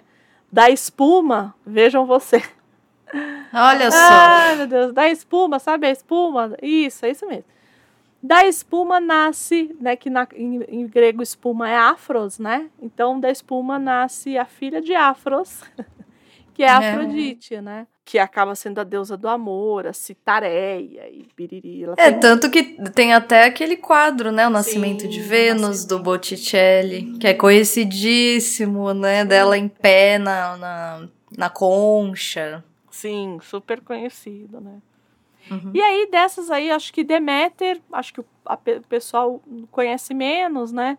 Que ela é filha de Zeus e Leto, né? Leto é a deusa do anoitecer. E Deméter, ela é a deusa da agricultura, né? É, da, da, da fertilidade também. O que que acontece, né? É, eles não têm uma função só. A gente fala assim, ah, é o deus do amor. Mas, por exemplo, a Afrodite, ela não é só a deusa do amor a deusa do amor, da fertilidade, da beleza, é, e, tu, tudo e, que envolve. E aí, e, e, conforme o tempo vai passando, é, é vai se atribuindo mais camadas para esses deuses, é, né? Exatamente. Não, e também não é por exemplo, você falou da sabedoria de Atena, né? Uhum. Mas é, não é a sabedoria que a gente pensa, a sabedoria do. Uhum. Tem toda uma. toda uma outra dimensão. A gente tá falando Sim de um outro momento mesmo histórico, muito distante. Então também acho que tem essa, né, um pouquinho dessa o que era o amor sim, ali, sim. o que quer falar da deusa do amor, que amor é esse, é, né? é que assim, a de, quando a gente fala em amor na Grécia, olha só que que, que coisa tranquila Olha onde estamos que a entrando. gente vai entrar. Onde estamos entrando? Isso vai ser, vai ser complexo. Já sei até por onde vem, André. Amor na Grécia é sexo. Esse amor uhum, romântico uhum. de você olhar para o outro e estar É apaixonado. o amor eros, tanto que É o eros, isso. É o eros. É o eros. Então é o amor do sexo. No, no caso aqui, o amor grego é o amor do sexo. Não tem essa uhum. coisa do, do amor romântico que a gente vai ter ali no século XVIII, que a gente vai entender como amor romântico e vai louvar e vai cantar, né? Tanto que as pessoas elas falam muito do Odisseu, né? A gente tem uma leitura muito, às vezes, pelo viés moderno do Odisseu, né? Exato. Que é essa coisa desse homem que tá querendo voltar para casa, para a mulher dele e tal. Não, gente. Ele tá querendo voltar para casa porque se ele não voltar, é, ele não vai ser cantado como os outros uhum. estão sendo. É simples assim. É a volta do herói. É a volta do herói. Então, por mais que a gente romantize essa volta do Odisseu é, para essa mulher e tudo mais, e enfim, é, não é isso. Não é, porque mulher, como eu já disse, eu não sei se eu já disse aqui, já disse em alguma, alguma vez, mulher na Grécia é uma mesa, é uma cadeira, é, é um, entendeu? Então você tem uma mesa, uma cadeira, um cavalo e uma mulher. É isso na Grécia. Então não, não, não tem muito essa relação romântica, né, o, roman o romance romântico que a gente vai ter aqui já no século XVIII, com claro romantismo, né, no período moderno. Falamos de Deméter, que é essa deusa da agricultura, entre outras coisas, e vai ter também a Réstia, que é uhum. é filho de Cronos e Reia, então ela é irmã de Zeus, né? E ela é a deusa do lar, né? Manteve-se no lar. Muito interessante também, todos esses deuses. Todos, né? Então, tudo, tudo aqui, tá tudo aqui. E aí, o que, que elas fazem? Elas vão ali pro Hades e elas vão pegar uma carona ali com o Caronte, né? Uhum. Para quem não lembra quem é o Caronte. uma carona. Uma carona com o Caronte, olha só, vejam vocês. Olha só, ora, ora. O Caronte é o sujeito que leva as almas do que morreram pro Hades. Só que ele não leva de graça. Tá achando que o quê? Todo é, mundo tem que ser pago. É assim, né? chega aqui, pede, a gente vai. Então, normalmente, as pessoas elas eram enterradas ou com uma moeda sobre a boca ou com uma moeda dentro da boca. E algumas literaturas uhum. dizem que eram moedas nos olhos. Eu acho que essa coisa dos olhos, ela, ela veio mais no cinema, tá? Meio que procurar assim no que a gente tem. Normalmente ou é dentro da boca ou é em cima da boca, tá? Eu não, não me lembro de nenhum texto que fala que são duas moedas nos dois olhos. Mas enfim, você tinha que, a hora que você morresse, um parente seu tinha que colocar lá uma moeda para fazer a travessia, né? Só que as deusas não têm moeda, né? Aí fala assim, ô Afrodite, corta um pedaço desse cabelo aí e dá para ele. Porque ele vai ficar encantado, porque é a deusa do amor e da beleza, uhum. e o cabelo tem propriedades mágicas. E elas acabam indo num lugar muito, muito, muito, muito ermo, que ninguém sabe, que é o que elas chamam de caverna das almas. E Nossa. são almas de mulheres. Vítimas, assim, né? Dão a entender que foram. Não vítimas, acho que é uma palavra muito forte, mas foram atormentadas. É, que em algum momento ali a vida delas foi encurtada por um homem. Isso, isso. Né? Elas foram assassinadas, mortas, ou, ou por um homem, ou por alguma ação de algum homem, enfim. Então, Exato. tem essa aí. Ah, André, isso existe na mitologia? Não que eu não, saiba. É, Procurei e não encontrei. É, não é, não é o inferno de Dante, né, André? Não, não, que tem vários círculos. É. Não. Nada disso aqui. Aqui a gente só tem lá o Hades e pronto. E aí Artemis faz com que essas almas todas renasçam, né? E é, é uma cena muito bonita, inclusive, que elas caem dentro do lago e elas re, renascem. É bonito. É muito é bonito. Já adultas, né? Todas elas já adultas, todas as mulheres já adultas. E elas renascem menos uma, né? Menos uma alma. Tem uma alminha que fica ali esperando para. Só que. E aí uma delas fala assim: ah, mas tem uma aqui que ela não tá, porque parece que todas as almas que estão ali, elas estão em tormento. Então uhum. elas gritam e tal. E essa alminha ali quietinha, não fala nada. E uma delas fala: Ah, mas essa aqui. É... Não, essa daqui ela é especial. Ela vai ficar aqui e ela tem um momento certo de nascer. Mistério, mistério. oh, meu Deus, o que será? Quem será que tá ali? E aí ela, elas pegam e dão o nome, né? Esse grupo, elas, elas falam, né? as deusas falam com essas mulheres, né?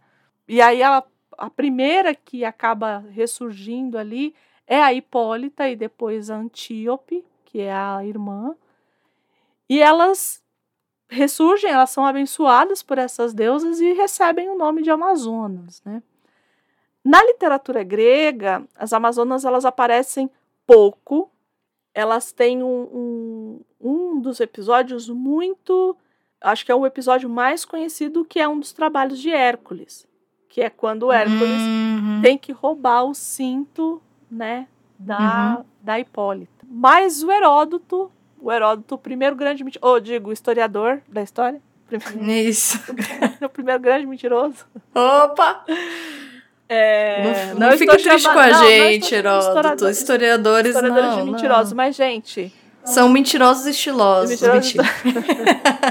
Mas Mentem com Heródoto, estilo. O Heródoto, não tem. Aquela, aquela história dos barcos, que o cara manda construir os barcos, o Churchill manda construir os barcos para ele passar o rio, aquilo não dá. Aquilo né? não dá, gente, não dá, não dá. Não. Heródoto, eu amo, eu amo as narrativas do Heródoto porque elas são tão ficcionais quanto. É, a... é e tem uma intenção ali, né? Que tem. nem com os, os romanos a mesma coisa, sim, é tudo isso. Sim, né? sim. Amamos Heródoto, tá? Amamos. Amamos, amamos. Mas o Heródoto, ele disse que existiu, né? Que, que tinha lá um grupo que vivia em Temícera. Olha só, tinha o nome de é. Temícera mesmo né? Que ficava ali na região que hoje a gente conhece como Irã. Essas mulheres guerreiras e que viviam ali naquela região. O Hipócrates, ele vai um pouquinho mais, né? Ele vai descrever como é que essas mulheres eram. E ele diz que essas mulheres retiravam um dos seios, né? Elas não tendo o seio direito. Por quê? Para que elas pudessem usar o arco e flecha e o seio não atrapalhar ali na hora que elas fossem puxar. E isso é uma coisa que acaba sendo usado no Macunaíma. A gente falou tanto do Macunaíma no nosso segundo programa. E olha ele aqui. E olha, olha nós aqui outra vez. Olha né? nós aqui. Para quem leu Macunaíma, né, a Cia, a mãe do mato, né, que é o grande amor da vida de Macunaíma, ela é uma amazona, né? É, vou ler o trechinho, né? Logo viu pelo peito destro seco dela que a moça fazia parte dessa tribo de mulheres sozinhas, parando lá nas praias da lagoa Espelho da Lua, cunhada pela Nhamundá. Então, assim, que a gente vai ter aqui, né? Que a Si dá. É tão bonito pro Macunaíma Muiraquitã, né? Que é aquele amuleto em forma de sapinho, né? Enfim. Bonito. É muito bonito, né? Muito Mas bonito. assim ela é uma amazona, né? Porque em algum momento se acha tanto que a Amazônia, Amazonas, Rio Amazonas, hum. né? Fica a dica. Fica a dica. Fica a dica. Fica a dica. Bom, e aí essas mulheres nascem e tal, só que ninguém contava com a astúcia de Ares. Ares estava assistindo ora, ora. ali, né? Veja você. Caso de Ares, especificamente, ele não é onisciente, mas ele tem lá o poço da onisciência, que em algum momento eles falam ali. E Ares está ali, só o urubu observando tudo, falou assim: ah, então vocês criaram mesmo, mesmo sem o consentimento do, do Todo-Poderoso Zeus. Então tá bom, vamos então, ver. Tá, então me aguardem. Me aguardem. E aí os anos passam, né? Essas mulheres acabam criando uma sociedade e uhum, tudo mais. Uhum. E aí, elas criam, eh, são criadas muitas lendas ao redor delas, né? Mas que começa a incomodar, né? Essa, essa sociedade só de mulheres, elas começam a incomodar entre os próprios reis ali, né? E nesse momento a gente encontra Heracles, né? Ou tão famoso Hércules. Né? É. Outro é... modo de escrever Hércules era. Entre os trabalhos que ele está fazendo ali para o rei Aristeu, que é desses 12 trabalhos que a gente já falou, Hércules está ali. Parece que teve uma noite com uma mulher lá e essa mulher começa a falar assim: ah, fica mais um pouco. E ele, não, tem que trabalhar para Aristeu. É, e ela só planta a sementinha da discórdia. Ah, mas você então é o é a putinha do Aristeu. Só faltou ela falar isso, né? É, é basicamente. Basicamente é o que ela disse. E ele fala assim: o que, que é isso, mulher? Que ela fica puto, né? Ela fala assim: é, foi o que eu ouvi da rainha Hipólita. E aí no final a gente descobre que na verdade ela estava meio que possuída, entre muitas aspas. Acho que a gente pode dizer possuída, assim, né? É, porque ela, ela é acaba consumida, ela é toda consumida. Isso, isso, a gente vai ver isso muito recorrente depois, né? É. Ela acaba sendo consumida pelas chamas de Ares, porque Ares coloca na boca dessa mulher isso daí. E Heracles, com o seu orgulho macho ferido, ficar puto que a rainha Hipólita tá. Coitada da rainha Hipólita, nem sabe, nem tá falando. Né? Nada. Ele vai pra Temícera para subjugar essa mulher que falou mal dele. Ele vai lá para isso. E ela fala assim: Olha, colega, não vem aqui não, porque não, não, eu vou te machucar. E de fato, ela quase chega a matá-lo, né? Uhum, uhum. Ela, ela, ela. Ela é muito superior a ele. Muito, é. Né? E aí ele pega, dá uma risada, fala assim: ah, então tá bom, então vamos confraternizar, é, a gente pode ser amigo. Eles confraternizam, só que na verdade ele acaba drogando ela e exatamente subjugando. Ele é... é... ele acaba drogando, dá um boa noite Cinderela lá na Hipólita. Nossa, dá uma raiva Não dele. dá um ódio. Nossa. Então, ele queima toda a Temícera, né? Eles, eles pilham Temícera e eles encarceram todas as Amazonas, né? E aí eu até deixei aqui é, que é muito curioso que ele fala assim, Nécia. Nécia é tipo. E, e, e tem. É, Nessia. O que, o que eu acho muito curioso é, é. que é tem um, um vocabulário imenso para chamar a mulher de vagabunda, né? Sim, Porque mas não é vagabunda, vai Messalina, Nécia, é, Meretriz. Ele, o, o Hércules, é, se tem alguém que é misógino, é o Hércules. Porque Nossa, ele tem sim. um vocabulário extensíssimo para chamar a mulher de vagabunda, né? Ele pega e fala: Nécia, acreditou mesmo que eu pudesse ser seu aliado? Mulher alguma é igual a Hércules. Ele fala isso. Tranquila, uma pessoa tranquila. É, e muito menos escapa do meu carinho. Mesmo que precise ser drogada e acorrentada. O que, que ele quis dizer? Que, mesmo que seja a força. E aí. É, não, e aí ele abusou dela, né? Sim, mas é o que eu, é, mas é isso. É, é, é... Né? O meu carinho. Foge Sim, do meu carinho. Escapa do meu carinho. Que, que é, mulher meu carinho. se igualar a ele e fugir do carinho dele. É, né? Que carinho, Nécia e carinho, pelo amor de é, Deus. É, na mesma frase, né? É. Agora eu fiz de você uma mulher de verdade, né? Que é a mulher que é subjugada, né? Então ela tá acorrentada na, no, no pescoço, nos braços, como aquelas, como tem uma tem uma estátua que chama a escrava grega, né? É muito é muito aquele é, imaginário, né, muito, da escrava grega. Mas você acha que Hipólita vai ficar? Hipólita começa a chorar para as deusas, né? O que que eu fiz? Como é que eu faço? Não sei o quê. Afrodite aparece para ela, fala assim: "Não, o que vocês fizeram foi se afastar do mundo dos homens. O que a gente queria vocês não fizeram, vocês se apartaram desse mundo, né? O que a uhum. gente queria era que vocês mostrassem, vocês fossem o um modelo, e vocês acabaram se fechando. Fugindo aí. Fugindo, né? Então vocês não serviram ao propósito que a gente colocou. E aí, aí ela fala assim: olha, tá dentro de você isso e você se liberta. E a Hipólita se liberta. E aí ela fala assim: então a gente vai se vingar dos homens. Ela, não, não é isso que você tem que fazer. Você vai ter que libertar todo mundo e você tem que ir para o seu objetivo. Esquece essa história de, de se vingar. Então ela liberta todas as outras, mas a Antíope, que é a irmã dela, uhum. acaba falando assim: não, a gente vai se vingar sim. Então uhum. fica uma facção com a Hipólita e a outra facção Isso. com a Antíope que a gente não vê mais, né? Que vai junto com a, que segue a Antíope e tem essa outra que vai que, que vai para a Ilha Paraíso, né? Vai voltar para a Ilha Paraíso. E aqui é muito curioso, porque de novo tem essa, essa coisa do imaginário judaico-cristão, porque quando elas estão caminhando, porque as deusas falam assim, vocês vão caminhar muito tempo é, até vocês chegarem nesse lugar. E aí, quando elas chegam, Poseidon abre o mar para elas. Olha só as referências.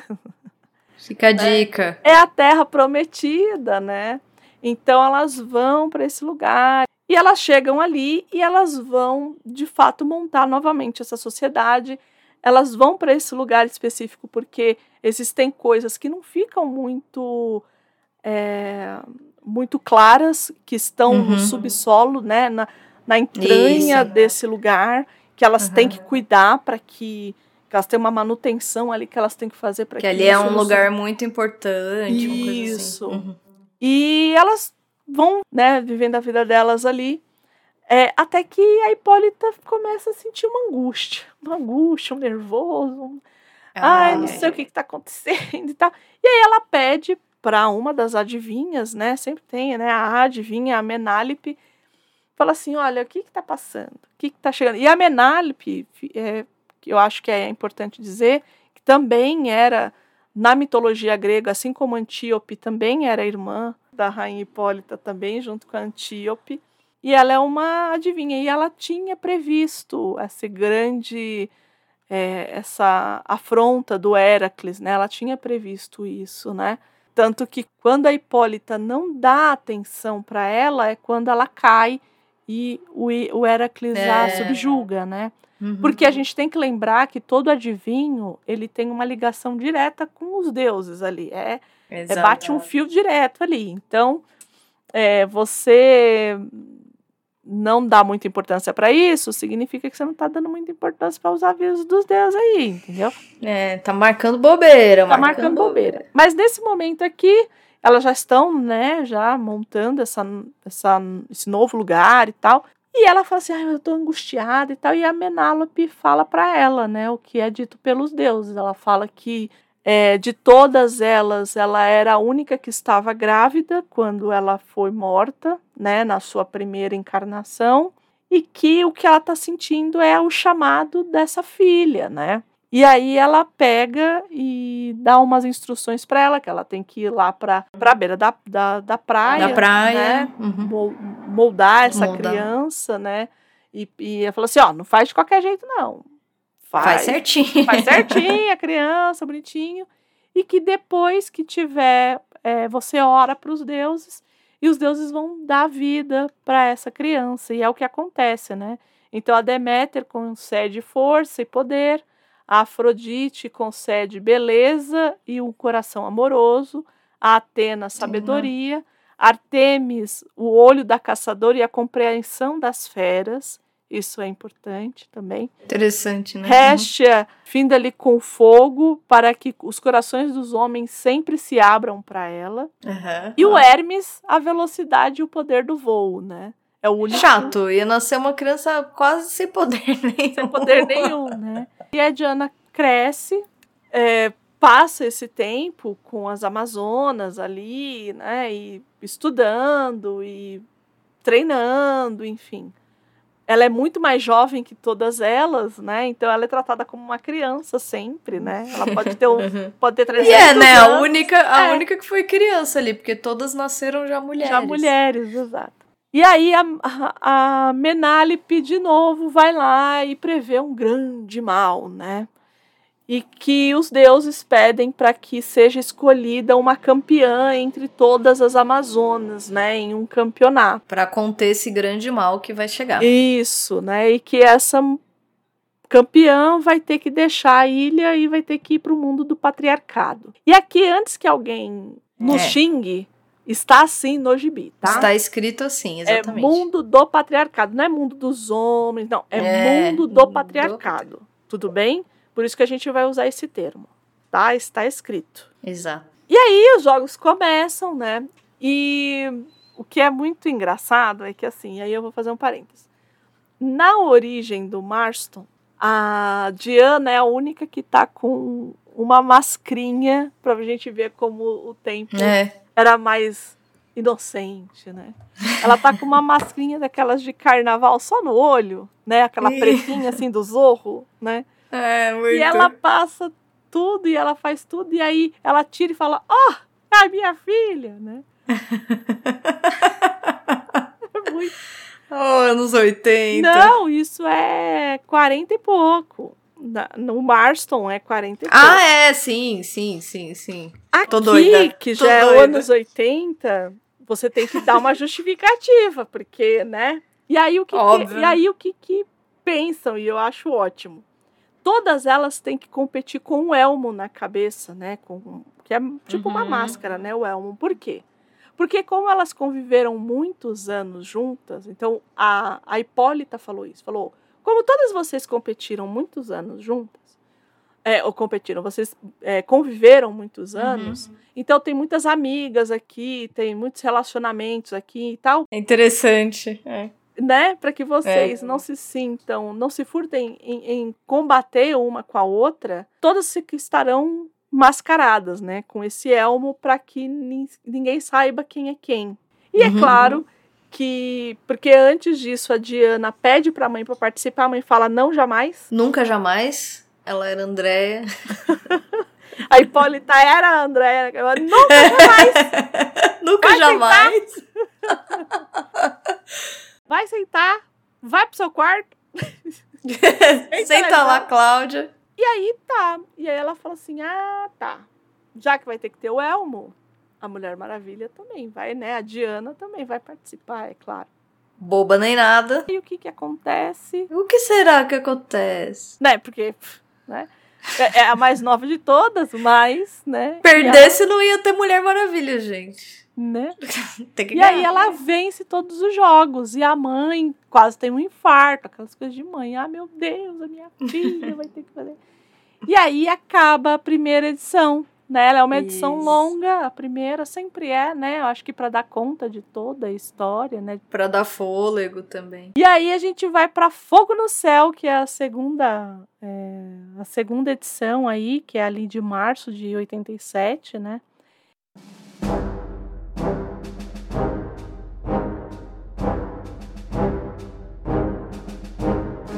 E aqui a gente já a gente já sai da Ilha Paraíso, a gente já sai dos deuses, a gente já vem pro mundo de hoje de 80, né?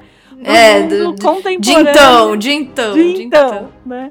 Teve pessoas que lutaram no- na Guerra do Vietnã, Uhum. né? Estamos ali no, na tensão da Guerra Fria, né? E aí a gente encontra o Steve Trevor, é, que de- depois de ter sido transferido há três anos para a área administrativa, Administrativa. coitado, piloto, maravilhoso. Aí acusou um, um coronel, um sargento de ser lunático. E já era. Acabou indo para a área administrativa. Não acontece mais isso ainda Não, imagina. Bem. Nunca jamais. Nunca jamais. Nunca jamais, gente. É, que era o tal do sargento Gerard ou Gerard Kohler, né? Uhum. Ele vai para uma missão secreta. O sargento fala assim: olha, vem pra cá, mas onde que eu bato o ponto aqui pra falar que eu tô pegando avião? Não, você não precisa bater ponto, não. É uma missão secreta. A ideia é que ninguém saiba. É que né? ninguém saiba. E aí a gente descobre que esse sargento tá possuído pelo Ares. E que, na verdade, o nosso queridíssimo amigo Steve Trevor está Trevor. indo para a Ilha Paraíso, para Temícera, para jogar uma Uhum. bomba lá. né? Enquanto isso, nossa amiga Diana vai fazer o quê? Vai ficar lá esperando O grande conflito que vai ter. o grande conflito, conflito, conflito. Conflito. De repente, o, o Hermes aparece como o, mensageiro dos deuses, ele aparece, né? Uhum. Primeiro, antes disso, o pessoal tá lá. É muito bom. Tá tipo os. Tá tipo os. Como é que é o nome daqui? Divertidamente, sabe? Tá tipo os divertidamente. Ai, assim. o melhor é assim: é o Hefestos lá fazendo a arma, pim, Isso. pim. Aí tá todo os Aspone, tudo em volta. Ô, Hefestos, já terminou?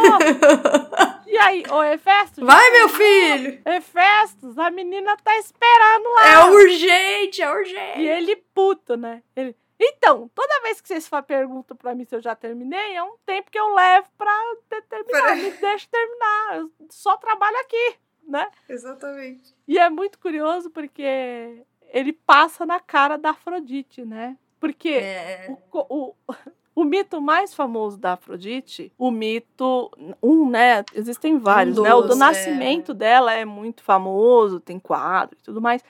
Mas tem aquele em que o Hefestos se casa com a Afrodite, né? O Hefestos é considerado o deus mais feio de É. todos. Para quem não sabe quem é o Hefestos, ele é o deus da forja, da, metal, Uhum. da metalurgia. Ele é o baixo clero ali da. Tipo, rejeitado. É, na Ilíada na Odisseia, ele é considerado de filho da, de Zeus e de Hera. Mas, na Teogonia do Exíodo, Uhum. do mesmo jeito que Atena foi criada só pelo pai, Isso. é, é. diz que tem uns ciúmes ali e que Hera quis fazer um filho sozinha também. Só que esse filho sai meio capenga, que é o Hefestos. Que é ele. Olha, veja você. O, o, o, o Muito, ele, é legal, mas vacila, né?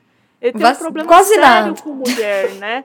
É ele que fala Não, do- eles da não Pandora, tinham do trabalho problema. dos dias, né? Os Porque ele- gregos não tinham muito problema. Então, mas assim, ó, do Hefesto Não, mas eu entendi ser, o que você né? quis dizer. Do Hefesto ser, né, na Ilíada e na Odisseia, ele é filho de Hera e de Zeus. Na Teogonia, ele é filho só de Hera, e é por isso que ele nasce meio capenga. Sabemos que o Exildo fez a teogonia, né, o que chegou para a gente, na verdade, né, a teogonia e o trabalho e os dias. E ele atribui o trabalho e os dias que o homem começa a trabalhar, porque era tudo muito lindo e maravilhoso, Isso. até que ele manda Pandora para a Terra, que é uma mulher. E aí o homem tem que trabalhar por conta de Pandora. O Exildo, ele tem um problema muito sério com mulheres, é isso que É, Enfim, bem nítido. Não é nítido, né? Claro, claríssimo. Gosto sim. claro, claríssimo. Claro, claríssimo.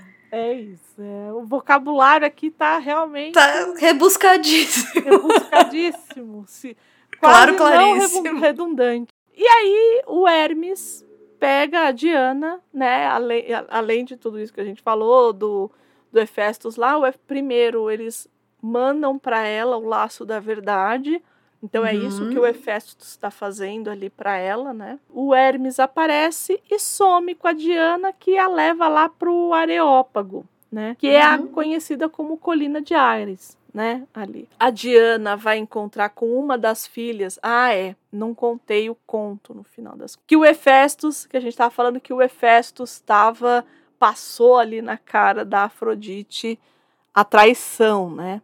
Porque o que acontece, né? Um dos mitos também famosos de Afrodite é que ela casa com Hefestos, que é o deus mais feio, como já dissemos. Ela acaba se apaixonando por Ares. Isso. E aí eles estão ali, naquela coisa toda, e o nosso queridíssimo amigo Hefestos faz uma armadilha e pega os dois e todo mundo vê. Nossa, e é humilhante, né? né? Dessa relação entre Afrodite e o Ares, nascem três filhos: Harmonia, Phobos uhum. e Demos. Phobos. Né? Uhum. Harmonia, né? Muito interessante, né? É, é muito alegórico, muito, muito alegórico. bonito. Eu acho bonito. Porque a gente tem que lembrar que hum, Afrodite e Ares juntos se a, gente... é a deusa do amor com o deus da guerra. É essa paixão desenfreada, né? Essa, essa. E vai dar origem a isso. A né? isso. É, tem uma série que eu gostava muito, muito, muito, muito, chamada Xena, a Princesa Guerreira. Você chegou a assistir? Opa! Eu amava. Amava. Muito, assisti muito, Xena. Mas eu gostava muito das primeiras temporadas. Por quê? Porque apareceu o Ares. Hum. E o Ares, ele era, ele, o deus Ares, em Xena, ela era aquela princesa que tinha que tinha se lambuzado na carnificina da guerra e que agora ela estava indo para o mundo para ajudar as pessoas. Era uhum. esse era o, o, o, o mote, mote, né? da série. Uhum. Só que o Ares, toda vez que, ela, que o Ares aparecia, ela era tentada por, por Ares. Toda a relação, a relação é, deles ali, principalmente a relação sexual, a tensão sexual que tinha entre eles, era sempre para exemplificar essa tensão que tem dessa mulher que já foi que, que tem muito que a gente vê muito em soldado que hum. a guerra não sai dele isso sabe uhum do tipo, é difícil a pessoa que foi pra guerra claro. sair da guerra. Estresse pós-trauma. Isso, então eles, eles meio que faziam isso e era sempre o Ares que aparecia ali, porque ela era um instrumento dele, né? E eu acho que cabe aqui também, né? Como que como que se dá, né? O que que é o resultado do amor junto com essa violência, né? Essa dá essa paixão maluca e aí vem Demos, que é o terror, o pavor, uhum. né? Vem Phobos, que aí uhum. não precisa ser nenhum Sherlock Holmes, não é mesmo? Ora, ora. Ora, ora, né? Que é fobia, né? Todo mundo, que é o medo, de fato. E a harmonia. Olha só, veja você. Interessante. Né? E aí ela encontra a harmonia. A, a, a Diana, Diana, é, é ela, ela, é, Diana é né? Sei lá. Então, eu falo Diana mesmo. Tá eu não sei como é que eu falo. Tem hora que eu falo um, tem hora que eu, eu falo também. Eu não, não tenho. Eu não muito, tenho. É. Não tenho muito critério. Uma regra, exatamente. É, não tem, não. É igual. Agora, Temísquera não, não rola. Porque eu falei Temísquera é. a minha vida inteira. É, não. Temísquera não... não vai rolar. Sinto muito. Ela vê a harmonia, né? Ela vai falar com ela e ela dá um, um amuleto, né? A harmonia dá um amuleto, uma parte de um amuleto para ela. para que ela encontre Ares. Então, Uhum. a história é essa. Ela foi lá no Areópago para Para. falar com a harmonia, para a harmonia pegar e dar esse amuleto para ela encontrar, né, uma, tipo uma bússola esse amuleto para encontrar e é de fato uma bússola, depois a gente vai ver isso, Uhum, é. para encontrar o Ares, né? Enquanto isso, lembra que a gente deixou o nosso amigo Steve Trevor lá no avião Uhum. com a bomba e tudo mais, aí o copiloto dele, que é o Slade, fica possuído pelo espírito Ragatanga? Não, fica possuído pelo Ares, né? Antes fosse o Ragatanga. Ele fica possuído pelo Ares. E aí ele tenta matar o Steve Trevor no momento e depois ele solta uma bomba ali. E nisso, o Hermes fala assim: suas irmãs precisam de você. Ela volta e aí ela salva tanto dessa bomba, ela, ela laça essa bomba e joga Uhum, pra, pra uhum. fora ali do lugar e salva o Steve Trevor. E, eles, e ele é levado para uma, uma ilhota ali que é de para fazer as, as coisas de, de recuperação, para ele Uhum, uhum. né, de saúde, enfim, para ele se recuperar. Muito bem. E a gente achando que tá tudo bem, e aí o pessoal começa a falar assim: "Ué, mas e o generalzão lá? O general é encontrado, eles abrem, vão lá falar com o general, e o general é encontrado lá possuído só o caverito, né? Só o caverito. Só o caverito, Melhores comentários. porque ele foi consumido pelo fogo do Ares e só tá o caverito lá e todo mundo fala: foi É. o Steve Trevor que matou o cara. Porque o Steve Trevor aparece do nada no hospital, carregado pela mulher, né? Do nada. Né? Dona...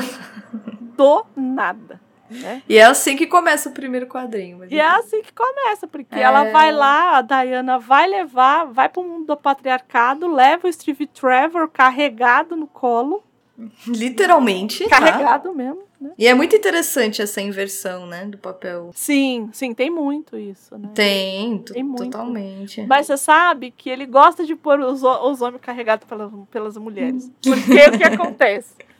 Eu falo isso no programa de Jovens Titãs. No Jovens Titãs, o Robin, como o Robin não tem poder nenhum, ele é carregado o Eita. tempo inteiro no colo pela Estelar. O tempo inteiro. É muito humilhante.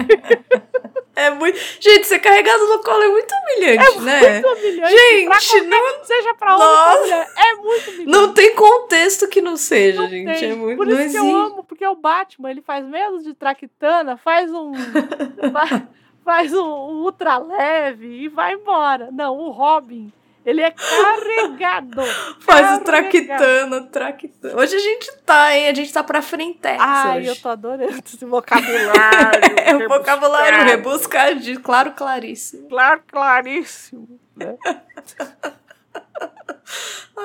Gente, muito bom. Ai, meu Deus. A edição, né? Essa edição, ela termina com o Deimos e o Phobos, né? Uhum. Vendo todos os acontecimentos, né? Uhum, e uhum. é, lamentando o que o Slade fez. Então, na verdade, esses dois filhos da Afrodite estão ajudando ao pai nessa empreitada que é de primeiro não deixar que a, que a Diana vá para frente, né? Que Uhum. essa ilha aí se torne o que veio a ser, né? O que, o que veio com seu objetivo, né? Que é Uhum. dar exemplo para a humanidade e tudo mais, né? Aí lá na terceira edição, que chama A Chegada Fatal, olha, veja vocês. O, Her o Hermes, que tá lá junto com a Diana, levando ela, chegam em Boston. Né? Por quê? Porque tem uma professora lá muito louca, Isso, muito louca. muito louca, chamada Julia Capateles, que parece que estuda Arqueologia, é, sei lá. não fica muito claro qual que é a É. linha dela, mas parece que ela é uma mulher que gosta muito de estudar, né? Tanto que é uma professora ali da universidade Isso. de Harvard, não, não, não podemos esquecer, não é isso? Detalhe. uhum. E ele leva essa, a, a, a Diana até essa mulher, né? Pra mostrar exatamente a, o, o que a harmonia deu pra ela, né? Isso, para tentar entender, olha, é, O que, que eu faço? Me ajuda. nossa amiga Diana só fala o quê? Grego antigo, coitada, pobre coitada. E aí, e aí eu posso falar. Pobre coitado. Coitado, não é mesmo? Pobre coitado. Porque ninguém vai entender. Porque ela literalmente tá falando grego, coitadinha, né? Ah, eu adoro. Eu adoro aquele filme do Indiana Jones, não lembro mais qual é, que ele diz assim. Você. Ele, ele tá preso, eu acho que é o segundo filme, não, hum. não lembro. Ele diz assim: o professor. Aquele amigo dele. Ele diz assim: o professor Marcos. Fulano. O Marcos, ele tá. Ele, ele é muito esperto, ele sabe falar muitos idiomas e ele vai se safar com muita facilidade. Aí corta pro Marcos chegando e falando pras pessoas: Oi, você sabe falar grego antigo? É muito bom! Falei, gente, sou eu no futuro, assim. Gente, não adianta nada, pra que. Não adianta nada. Muito bom. O, o... Muito bom essa Esse cena. É Indiana Jones e a Última Cruzada. Ah, isso é o do. Que é tem o... o que tem o, o 007 Eterno Sean Connery. Isso, Sean o... Connery. Porque o que acontece é, no, momentos antes, o, o pai dele. Ele fala assim: Nossa, é verdade que o Marcos. Ele não, não. Uma vez ele se perdeu no próprio museu. É muito bom, é muito bom. E aí, a coitada da Júlia toca lá no. Ela, a, a, a, ela tá, na verdade, ela tá ali vendo uns livros e tal. Ela quase cai, a Diana segura ela. Opa! Não cai, não. E aí ela fala assim: Ué, moça, você tá. Você tá vestida aí, tá fantasiada do quê, né? É muito bom esse momento. Não é? É porque é. A, a, mulher, uma mulher daquele tamanho, né? Com né? aquele corpo, com aquela roupa, tá fantasiada, né? Muito bom. E aí ela pega e fala assim: ah, tá, o que, o que, que você quer? E aí ela põe a mão no, no amuleto, e aí a, ela meio que entende mais ou menos e, com, e meio que se cria um elo empático, parece, ali entre as duas. Isso. Para que ela tente é, falar para ela: olha, eu preciso que você veja aqui o que, que é esse amuleto e tal, decifrar o que, que esse amuleto quer dizer, essa parte desse amuleto. A gente tem que lembrar que ele é uma metade, esse amuleto aí, né? Uhum, uhum. E essa Júlia, como eu disse, é maluquíssima, né? Ela Muito acaba bom. levando a. Como boa professora universitária. Não é? Ela acaba levando. Corta isso. não corta, não corta nada. Corta nada. Deixa aí. Ela acaba levando a recém-chegada lá, nem, nem conhece a mulher, já leva para dentro de casa com a filha adolescente dentro de casa e tá tudo a bem. Louca, a louca. A louca. Leva. Coisa que nunca faríamos. Nunca, nunca. Nunca jamais. Nunca jamais. nunca jamais. Leva a menina para dentro de casa, a Diana para dentro de casa e antes disso, né?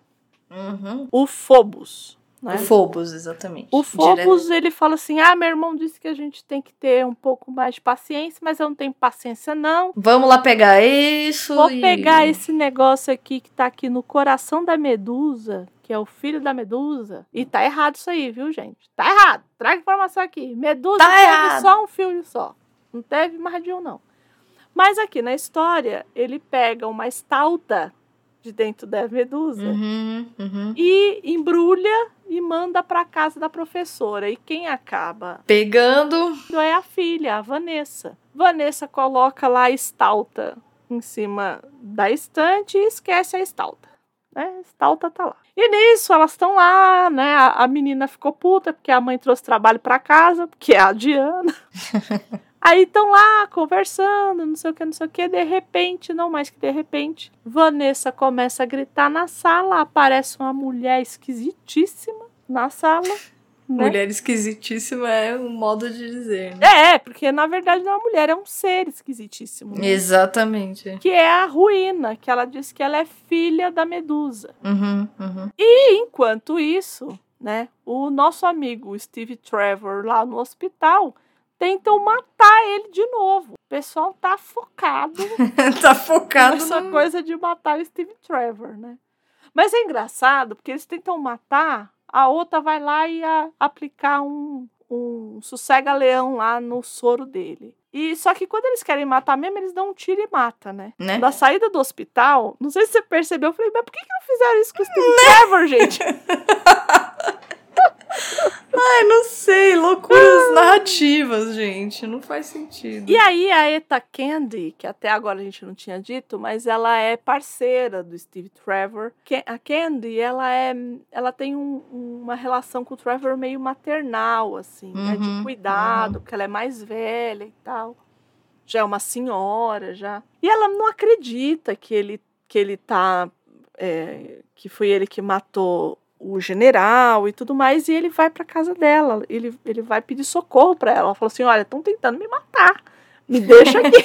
Essa edição termina com a ruína né, que é dada aqui Nossa, como tenebrosa. Filha, tenebrosa, que é dada aqui como filha da, da Medusa, né, de uma das três górgonas, uhum. com ela destruindo a casa, ruínas mesmo, amedrontadora demais. A coitada da professora tava lá, a filha dela ficando Não, ela tava ficando... lá tranquila na universidade estudando os livrinhos dela em meio, de repente, metade é uma de um mulher, dia. É uma mulher que leva toda essa desgraceira para casa dela, porque, né? Basicamente é isso. Para além disso, a filha lá da Medusa, a tal da Ruína, transforma a filha dela, a filha, a Vanessa, que era uma adolescente, em uma véia caquética. Não, né? e a cena, a cena é um pouco levemente cômica, assim, Sim. assim, porque fica, fica tão estranho a menina tão velha, né? Uhum, uhum. Mas é essa coisa do tocar e transformar, né? E puxar toda a energia vital da, da Isso, da é a coisa da ruína, né? Exato. Termina aí. Tudo vai cair na cabeça de todo mundo. Cenas do próximo capítulo.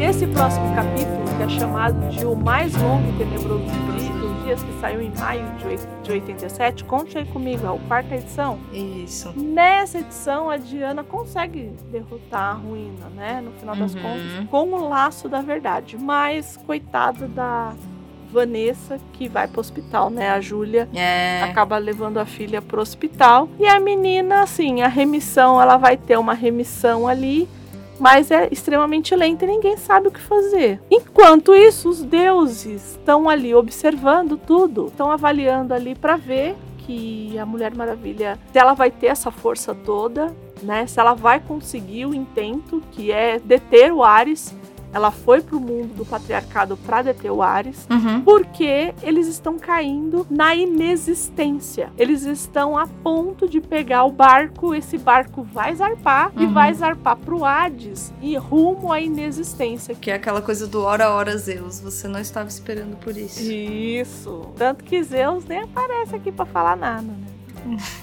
Zeus fica Ai, Zeus. Olha. Zeus, olha, vou te falar, viu? Já foi melhor. Zeus. Já foi melhor. Phobos pune, né, o Deimos pelo fracasso com a ruína. Ele fala assim: como é que você faz um negócio desse? Você é muito, muito ansioso. Uhum. Como é que você faz um negócio desse, né? Uhum. E o Steve Trevor tá lá na casa da, da Candy e ele vê a Diana. Na televisão, né? É televisionado, né? O na que hoje televisão. seria o celular, todo mundo né? né? Gravando e postando. Hoje internet. seria, sei lá, o Twitter ou o Instagram. Isso. Naquela época era TV. É. A gente vê o Steve Trevor olhando pra Diana e falou assim: foi ela que me levou pro hospital. Uhum. Eu tenho que falar com essa mulher. Foi ela o anjo, ele chama ela de anjo, inclusive.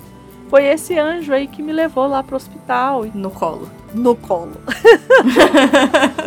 e aí a Júlia leva ela para uma casa de, de inverno lá. Deve ser em algum lugar bem alto, né? Porque é porque tá neve. Tá nevando. Neve pra chuchu. Neve pra chuchu. E o Trevor, ninguém também sabe me dizer como ele consegue encontrar a Diana, né? Mas tudo Mistérios, bem. mistérios. Tudo bem. Ele consegue encontrar a, a Diana junto com a Júlia, né? Uhum. E a gente já fica desesperado, porque tem uma pessoa Nossa, seguindo o Steve Trevor, né? Vai dar um nervoso. E aí a gente fala assim, putz, é um cara que tá possuído pelo espírito Radakatanga, não, pelo espírito do Ares, deve ser. Uhum. E na verdade, não. É o Michaelis, né? Que é um amigo do Steve Trevor, né? Uhum. E aí fecha essa história, que ela é bem curtinha, acontece, é só meio inteirinha ali. É. São cinco. Pro vamos ver. A hora que o Ares ataca todo mundo, né? Que é quando o Ares, a gente vai entender o que, que o Ares quer de fato, né? O que, uhum. Como que ele quer acabar com essa humanidade e tudo mais. Gente, é super legal ver a Andrea falando e, e, e ficar vendo os quadrinhos. Eu tô aqui, tô aqui, parece que tô, tô ouvindo a história, tô lendo. Adoro. Palhaça. É verdade, eu tô mesmo. Ai, meu Deus. E aí, assim, com essa presença do Ares, né, no mundo, né, a Ilha Paraíso também está sentindo, né, as entranhas da Ilha Paraíso também estão sentindo, né, aquela uhum. coisa que a gente não sabe bem o que é que está ali. Então as flores estão morrendo. Então essa presença danosa do Ares no mundo todo, ela está sendo muito sentida. E a Menali, ela não consegue, né? Porque a, a imagina, a Hipólita está desesperada porque a filha foi para um lugar que nunca antes, tinha saído da ilha, vai para um lugar, ela não sabe se a filha tá viva, se ela tá morta, o que, que tá acontecendo. É. E ela e aí falando assim: Menalipe, minha filha, fala lá com Deus pra ver. E a Por favor, né, dá seus pulos, né? Dá seus pulos aí. E a Menalipe fala: olha. Se você soubesse. A chamada não tá. Não, não tá, tá completando, né? Ah, e, e essa cena também é muito de cortar, né? Eles é com esse barco dessa inexistência. Sim. Ai, Deus, só de pensar nisso. E, e tem isso, né? Porque a Menalipe, ela fala direto com os deuses, mas se os deuses estão indo embora. Nem existe deuses, exatamente. Né? Não vai falar com ninguém, né? E a Candy, ela tá todo mundo ali, aí o, o, o, mal entendido é desfeito, aí todo mundo vai pra, pra dentro da casa da Júlia ali, né? Uhum. O Micaelis, a, a Candy, a Diana e a Júlia. Uhum. E aí a Candy fala assim: olha, eu dei uma procurada lá nos arquivos e achei o tal do projeto Ares. Né? Isso, nossa, né? É, nossa, até para dar nome, por isso que eu gosto dos casos da Receita Federal tá vendo? é isso da aí. Polícia Federal. O pessoal da Polícia Federal é muito. Arrasam, arrasam. Arrasam nos nomes. Não estão arrasando muito em muita coisa, é, não, mas nos mas nomes. Nos nomes. Eles, eu gosto dos nomes que eles dão. Também. E aí a Júlia consegue decifrar o, o tal do talismã lá, coitado. Passa a noite, vira a noite e tal. E o que, que a Diana percebe, né? Depois que eles veem as, as plantas do projeto Ares e tal. Que o desenho que forma ali, né, no, no talismã, ele é o mesmo desenho global, né, no, no, no mapa é, uhum. das bases é, dos mísseis, dos mísseis né? nucleares, né? E por que que são esses lugares? Porque foram lugares em que tiveram guerras na antiguidade. Por isso Ela que eles vê uma exatamente. Eles, eles fazem uma uma, uma reflexão ali, né? Um, um, uma, uma conexão, assim, né? Isso. Aí a Diana fala assim: bom, ela descobre que se ela coloca o talismã no espelho, que ele tem, ele cria um duplo, né? Igual. Então uhum. ela meio que fala assim: ah, a outra metade do talismã é o espelho. Então ela aproxima do espelho e ela fala assim: não, eu vou, né? Porque essa luta é minha. Uhum. E aí a Júlia fala assim: não, porque minha filha tá lá né? Essa luta é minha também. Aí a Candy pega e fala assim: não, porque eu vou lutar também. Vai todo mundo. Aí Mikael fala assim: não, eu vou, porque eu não sou homem de, de fugir de luta. Aí o Trevor fala assim: eu vou também. Aí vai todo mundo. E toca no espelho e vai. Todo mundo acaba sendo levado, assim, né? Transportado, na verdade para os domínios de Phobos ali, né? Meu Deus, né? De, de demons, na verdade, né? Que também é horrível. Que também é horrível. E o que que acontece, né? Lembra que a ruína tinha sido mandada por Phobos e ele e aí a missão falha miseravelmente, ele tá uhum. ele briga com o irmão, mas aí tudo bem. O Phobos vê que Demon está sendo alvejado por mortais e ele acha aquilo um afronte. Eu falo assim, mortais. Phobos não é fácil. Phobos não, não é fácil. Phobos mete o pé pelas mãos, os pés pelas mãos. Mortais querendo é, lutando de igual para igual com meu irmão, nunca jamais. nunca jamais. Nunca jamais. O que que ele faz? Ele confronta, né? Ele, ele coloca todos os companheiros da Diana, ele faz com que eles confrontem seus maiores medos. Lembramos uhum. que fobos, fobia, uhum. medo. Uhum. Então, por exemplo, a Eta, ele faz a Eta ser soterrada, que é o maior medo da Eta. Meu Deus. O Trevor são aranhas. Então ele coloca uma aranha gigantesca na frente dele. Ah, eu acho que o meu seriam aranhas também. Aranhas? Não. Já melhorei, já melhorei. Ah, então. E aí, esses, essas fobias todas ali, aí é, e o tal do o coitado do Michaelis, esquecemos de dizer, tem fobias de gato. Ele não ia poder ir na sua casa. e é engraçado que eles colocam assim, uma, uma fobia ancestral. Seja lá o que isso quer dizer. Que isso quer dizer de gatos, né? De gatos. Eu achei tão curioso. Porque é curioso. esse Michaelis era o quê?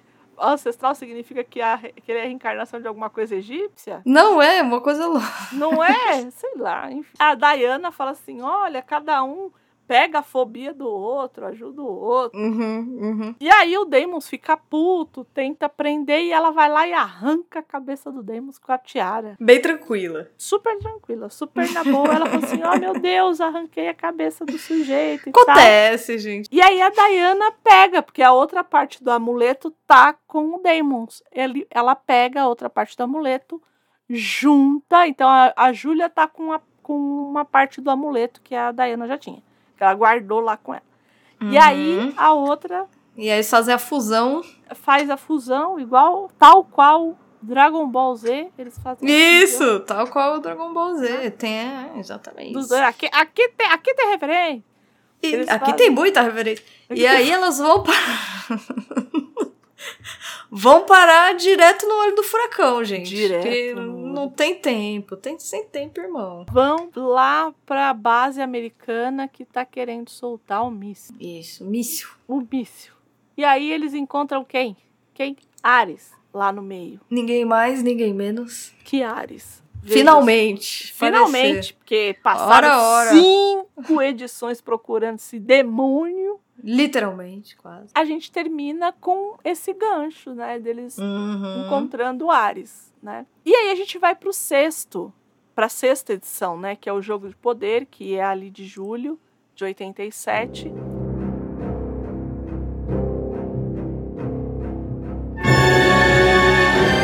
Então, do mesmo jeito que as bases americanas, né, dos mísseis nucleares estão ali são lideradas por renegados do exército, do outro lado lá, porque também estão possuídos pelo Ares, né? Os soviéticos também estão sendo liderados por renegados do exército, né? Uhum. Então o Ares, ele não tem é, lado, ele tá jogando dos dois lados, porque o que ele quer mesmo é acabar com a porra toda. é isso que ele quer. É Ares. A Diana vai lá, tenta fazer com que o Ares não destrua, né? Sim. E ele e ela consegue derrotar o Ares, né? Então, assim, os amigos dela estão ali lutando e tudo mais. Ela consegue derrotar. E como que ela derrota, né? Ela prende o laço da uhum. verdade ao redor do Ares.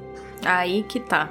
Ela prende e aí o laço meio que mostra o futuro. Como que seria esse futuro? Se tudo fosse destruído. Porque se tudo vai ser destruído. Tudo vai ser destruído. Não vai ter ninguém. Vai ter só o Ares. Uhum. E Deus sem nada é o quê? É nada. Né? Ele se vê chorando com o fim da humanidade, com o fim de tudo no final. E o fim dele, né? Uma coisa assim, um egoísta, gente, egoísta. E aí eu fico pensando, mas isso seria algo que foi colocado para esse momento, hum. ou o laço da verdade prevê o futuro, hum. ou isso que ele viu ou por é ser a um verdade Deus. que ele estava escondendo dele mesmo. Uhum, uhum. Temos várias, várias, várias interpretações, né? Que ele já sabia, né? Mas que ele estava tão consumido por esse desejo, por essa é, ele estava consumido pelo, pró, pelo próprio quinhão dele, né? É, e, e não deixa guerra. de ser uma metáfora também, né? Da, dessa ideia de que é, toda pessoa que realmente está assim descontrolada e etc, etc, no fundo é uma pessoa muito sozinha, toda essa coisa de se sentir. Enfim, nossa, vários devaneios podemos ter aqui. Não é verdade? É. E ele fala assim: olha, vou deixar tudo quieto então, né? Eu vou levar. vou deixar tudo quieto. Vou deixar tudo quieto então, vou levar esse amuleto aqui, né, que é o equilíbrio, que é da minha filha Harmonia. E ele tem uma raiva do Trevor, né? Muito É. tipo, ah, eu vou embora, mas olha, te detesto. Eu te detesto. Meu Deus, gente, deixa o rapaz. Não é? Segue sua vida. O Michaelis acaba falecendo, Uhum. tentando, né, ajudar ali a Júlia e a Candy, que estão ali no meio. E o Trevor, depois de tudo isso, encontra ali a Diana desacordada, né? E ele Uhum. carrega ela. Aí sim, ele a carrega. Aí braços, sim, né? aí, aí sim. Aí sim. E aí a gente se encaminha para o final desse arco, que é a sétima Uhum. edição, que se chama Renascimento.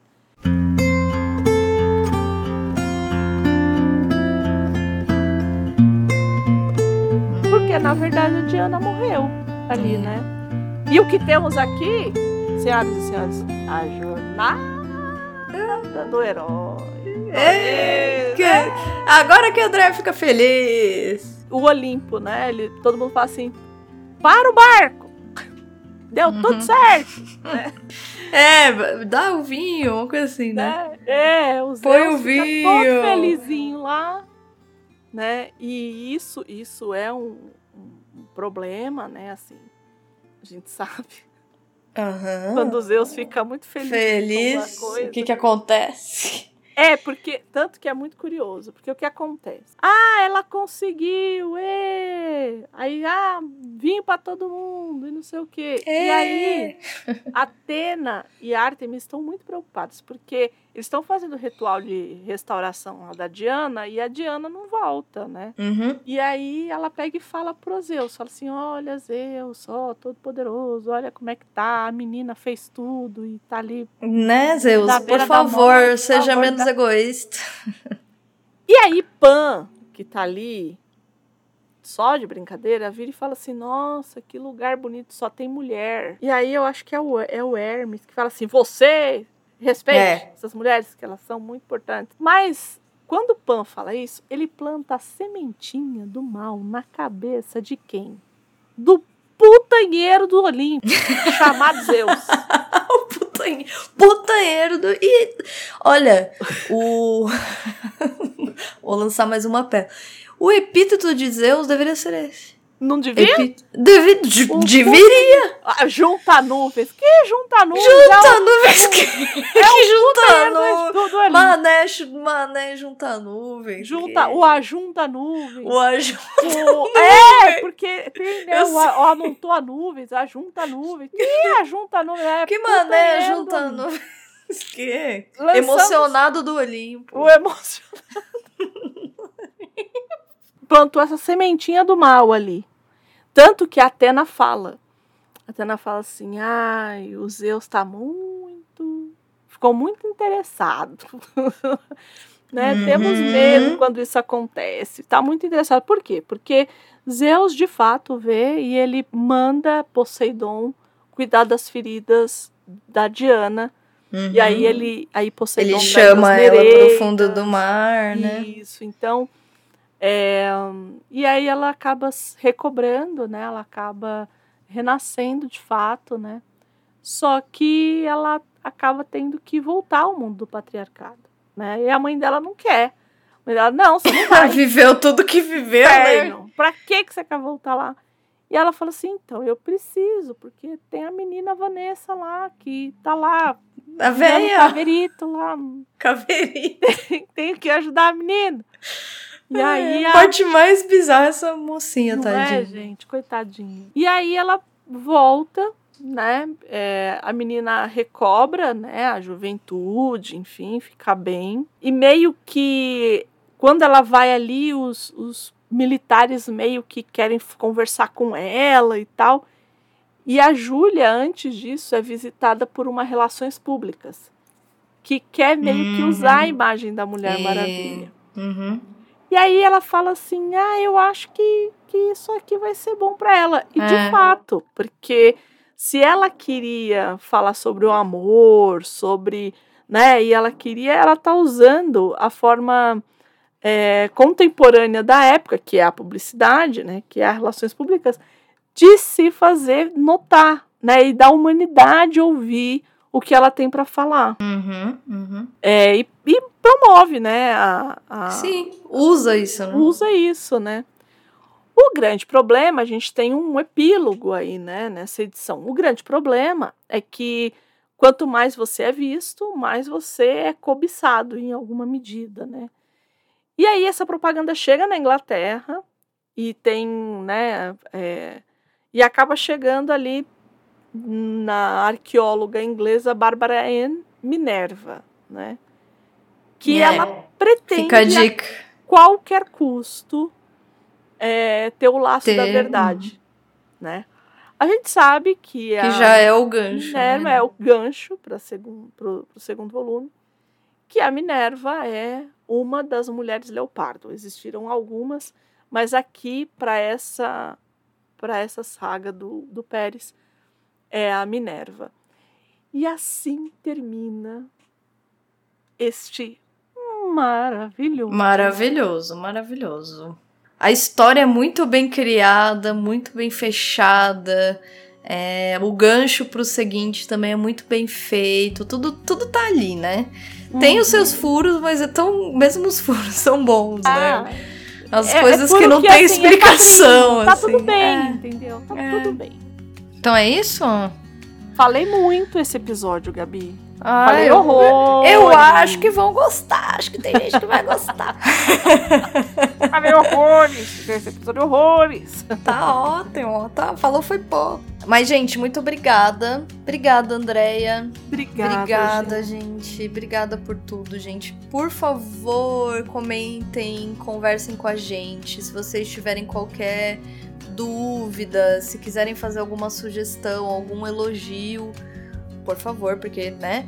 Ameaça. Ameaça, o mundo já tá bem cheinho, até Oh, demais. Meu Deus. do Muito demais. Muito Nossa, demais. muito demais. Manda um e-mail pra gente, contato arroba livrosemcartaz.com.br ou entra lá no nosso Instagram, no arroba livros em cartaz e comenta. Comenta a gente, segue a gente, indica pros amigos. Fala que a gente é doida, mas a gente é legal. Isso, isso. Isso é importante. Hoje temos um comentário aqui de Ezequiel. Que Ezequiel é um Um É um fofo. fofo. Ezequiel estava colocando em dia os podcasts. Então ele foi, ele foi comentando nos posts do Instagram lá no livro do Ah, cartaz que underline. Então ele coloca aqui, por exemplo, ele colocou Dudu muito barulho por nada. Estou terminando esse episódio. Me aguardem que mandarei e-mail sobre o episódio. Talvez se eu ver o filme, o e-mail seja grande. Senão vai ser incrível. curtinho. Ai, Adoro. Eu falei, aí eu acabei respondendo aqui. Estamos aguardando. Por favor. Estamos gente, aguardando. manda, manda. Tô, vou até anotar, gente. Então é isso. Faça como Ezequiel. Comenta lá. Por gente- favor, gente. A gente lá. adora ver os, ler os Ai, comentários. sim. Muito agradeço. Muito obrigada até aqui. Até o próximo programa. E tchau, tchau.